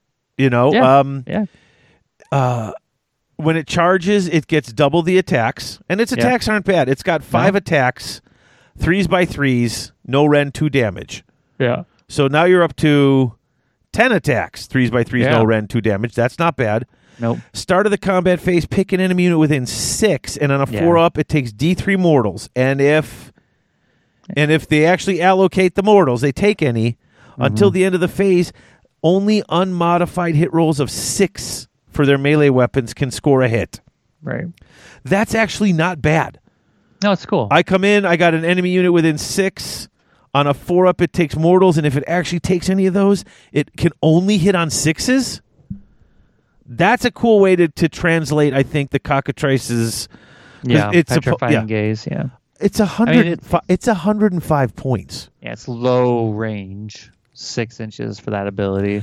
but you're it moves yeah. twelve. You're flying this right up. This is something that once again is going in, and I'm going to have this one right behind a unit of the gourd.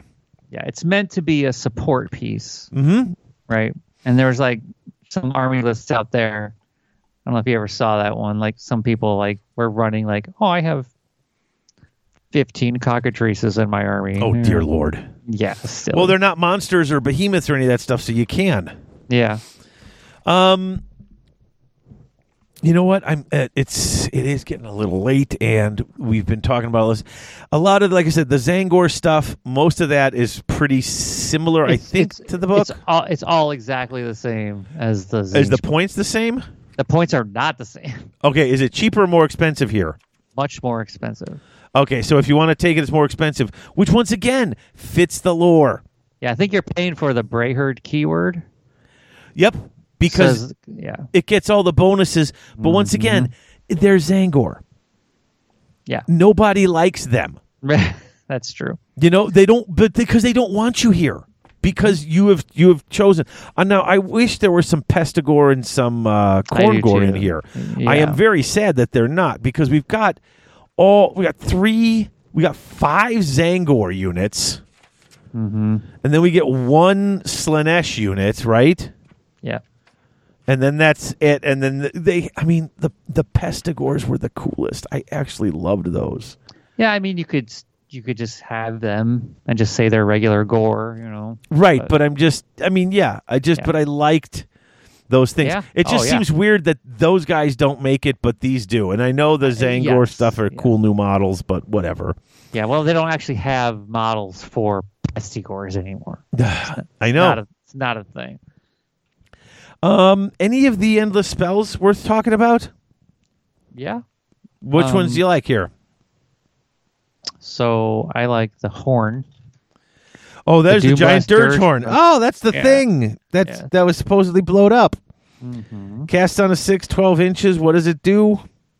Uh, you subtract one from wound rolls for attacks made by units in range of this endless spell. Wow. It doesn't affect Beasts of Chaos. when this spell is set up, its range is six. At the start of each subsequent battle round, it is increased by six. Yeah, Wow, it so if just, I- it, it just gets bigger and bigger and Just bigger keep this out of the way. It's not Yeah. predatory. It just sits there. Yep.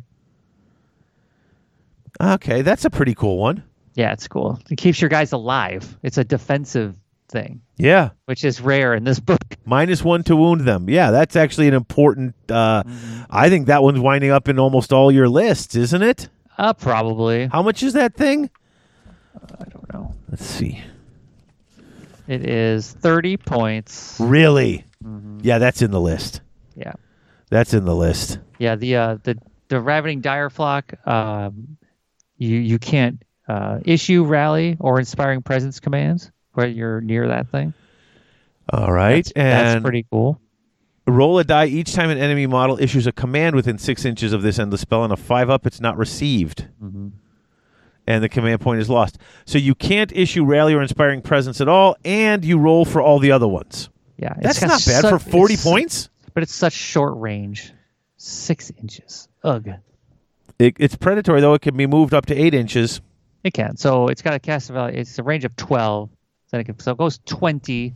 So it has a twenty-six inch threat range, which is good. Yeah, I mean, this is like a key. Like if you were playing a lot of like uh like Ironjawz were like big in your area, you were Mhm. playing you would just bring this. yeah. Why not? Cuz that that army lives and dies on its command abilities, right? mm-hmm. Yeah. And uh, the wildfire Taurus, once it moves on a two up, anything it moves over takes D three mortals and strikes last Yeah, to units within three inches of it. hmm Once again, doesn't affect beast. So let's talk Herdstone and then wrap Yeah. this up. Yeah, cuz that's kind of we have to talk about the Herdstone. It's important because it's really cool. it's a lot different too. So after you said it, you got more than three inches away from other objectives and terrain features. Yeah. Uh, it's stuff. impassable. Mhm.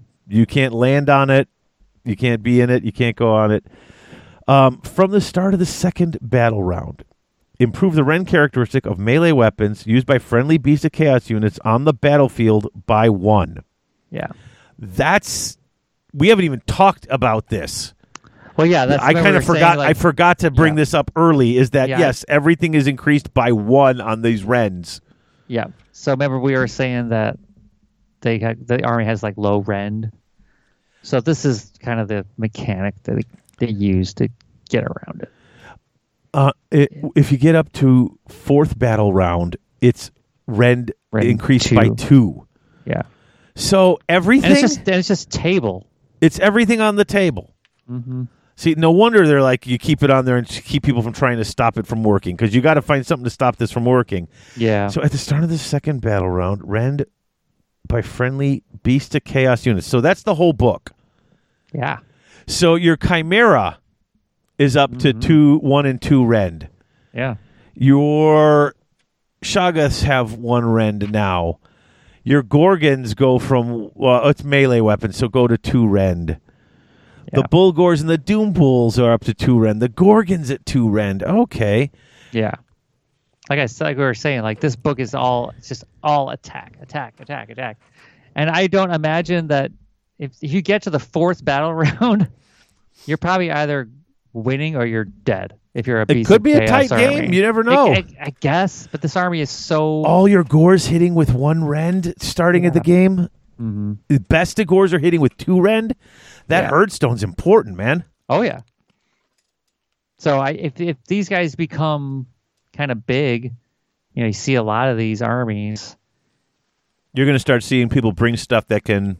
Yeah, you're gonna have to start bringing stuff to go knock these down, right? Yeah. Do your smash to rubbles and That's crazy. and that's kind of swingy too, because some armies have, you know, they have such access to that. Like I mean, Lumineth can do it, right? Those guys on the those Fox dude, the Sevireth or so. whatever, he can just blow it up. Just, um, he does that. I mean, The Giants can do it. the Giants can do it. There's a Um, lot of things that can stop. Yeah, that's pretty cool. Yeah. Wow. Tzeentch, the new Tzeentch uh, under uh, Warcry Warband, they can do it. Those Jade Idol guys. Right. I just feel like this is a really like if you if you know how to play it. Yeah, that's what it's gonna be. If you know how to play this army, I think this Mm-hmm. army is is great. Yeah, I'd like to see. I think for the casual, like I'm just trying to pick something out. There's Yeah. a there's you got to know what you're doing with this Yeah, army. there's a lot. There's a lot of moving parts to this. But I like it. Yeah, I like it a lot. yeah. But I, I like it so much that it's time to go. I'm just tired, man. It, I I'm exhausted. I have not. I have. I haven't had a good night's sleep in like three weeks. Yeah, apologies if we've been yawning. It's late. It's late. It is late, and I got to It's it's Fat Tuesday tomorrow. I got to be up at five. I know I got to be out of the door at five. Oh, I gotta God. Go, I got to go pick up punchki at the local bakery that I that I Oh. ordered for work. Oh, gotcha. I got so I got to get that before I go to work. So, Mm-hmm. ugh. all right, let's wrap this up then. Um, let's thank the sponsors again: the Chaos Orc Superstore, Six Squared Studios, and Grognards. And then Yeah. our Patreon sponsors, associate producers Jake C, James Brown, and the Old Man Yeti. Our executive producer Scotty Milne, and our newest patrons, including Old Man Yeti, but not just him, also Liz Apke, Glenn Huntley, and Kyle Hinterwager. Um, Right. Thank you all again for uh, for being part of that one percent who makes this show happen. Um, we're going to be back in about three or four days with Yeah. our with talking uh, hobby, talking about all the new reveals, talking uh, just because I need a break from talking about a book, Yeah, no doubt. and uh, maybe I think we're going to have Todd on from Six Square, not Six Square, no Todd from uh, Grognard's, Games. um, because they're opening a new location. They are. I'm excited. I'm very excited, and that's opening soon. So I want to get them on to talk about that. Yeah. Chris, Yeah, man. thanks, man. Mm-hmm. Thanks for bearing with me through this. I know you're exhausted. Um, I feel like we picked up steam as the show went on. I I'm just I find this it's it's so I think there's a little disappointment with this army book for me. It seems like a ton of fun, but it also like we said it has all that genericiness to it. Like it's it's almost there. Mm-hmm. You know what I mean? Like I like it. Um I don't love it. I Yeah, want to love it. Mm-hmm. Um, I, I could come to love it, but it's just I feel like it's it still lacks that personal connection that the other armies that I feel to it, Mm-hmm. and that's that's where my problem comes in. There's all sorts of cool stuff you could do with this. There's all sorts Yeah. of great things. Like I said, picking the different great frays is Yeah. is a big deal, especially when um, you know we just talked about all those different cool uh you know the, those cool units and the plus they're getting their plus one rend. And then what is it? Then we coming up. I'm just i'm sorry. I'm looking for this. Um and honestly like the the one that gives you the the the Gavespawn their special ability including the gibbering congregation eh, Yeah, the the more great. Yeah. So I, I'm I, for me, I, for I'm taking the great fray if if you're gonna take a lot of bodies if you're going with an actual Yeah. huge for my for, yeah for my starting army. If I had to do with what I have right now, Mhm. I would probably take just the all herd because that's what Yeah. I have. That's what I have right now. the all herd just and it's it just feels really good Yeah. If The- I had, if I was asked to build an army, kind of like, what do you think's cool? Build a brand new army. I think I would go Quake Fray. I think I would just build all the monsters. Yeah. Um. Honestly, uh, if if uh, I you know you go through the special rules and it it has some interesting stuff.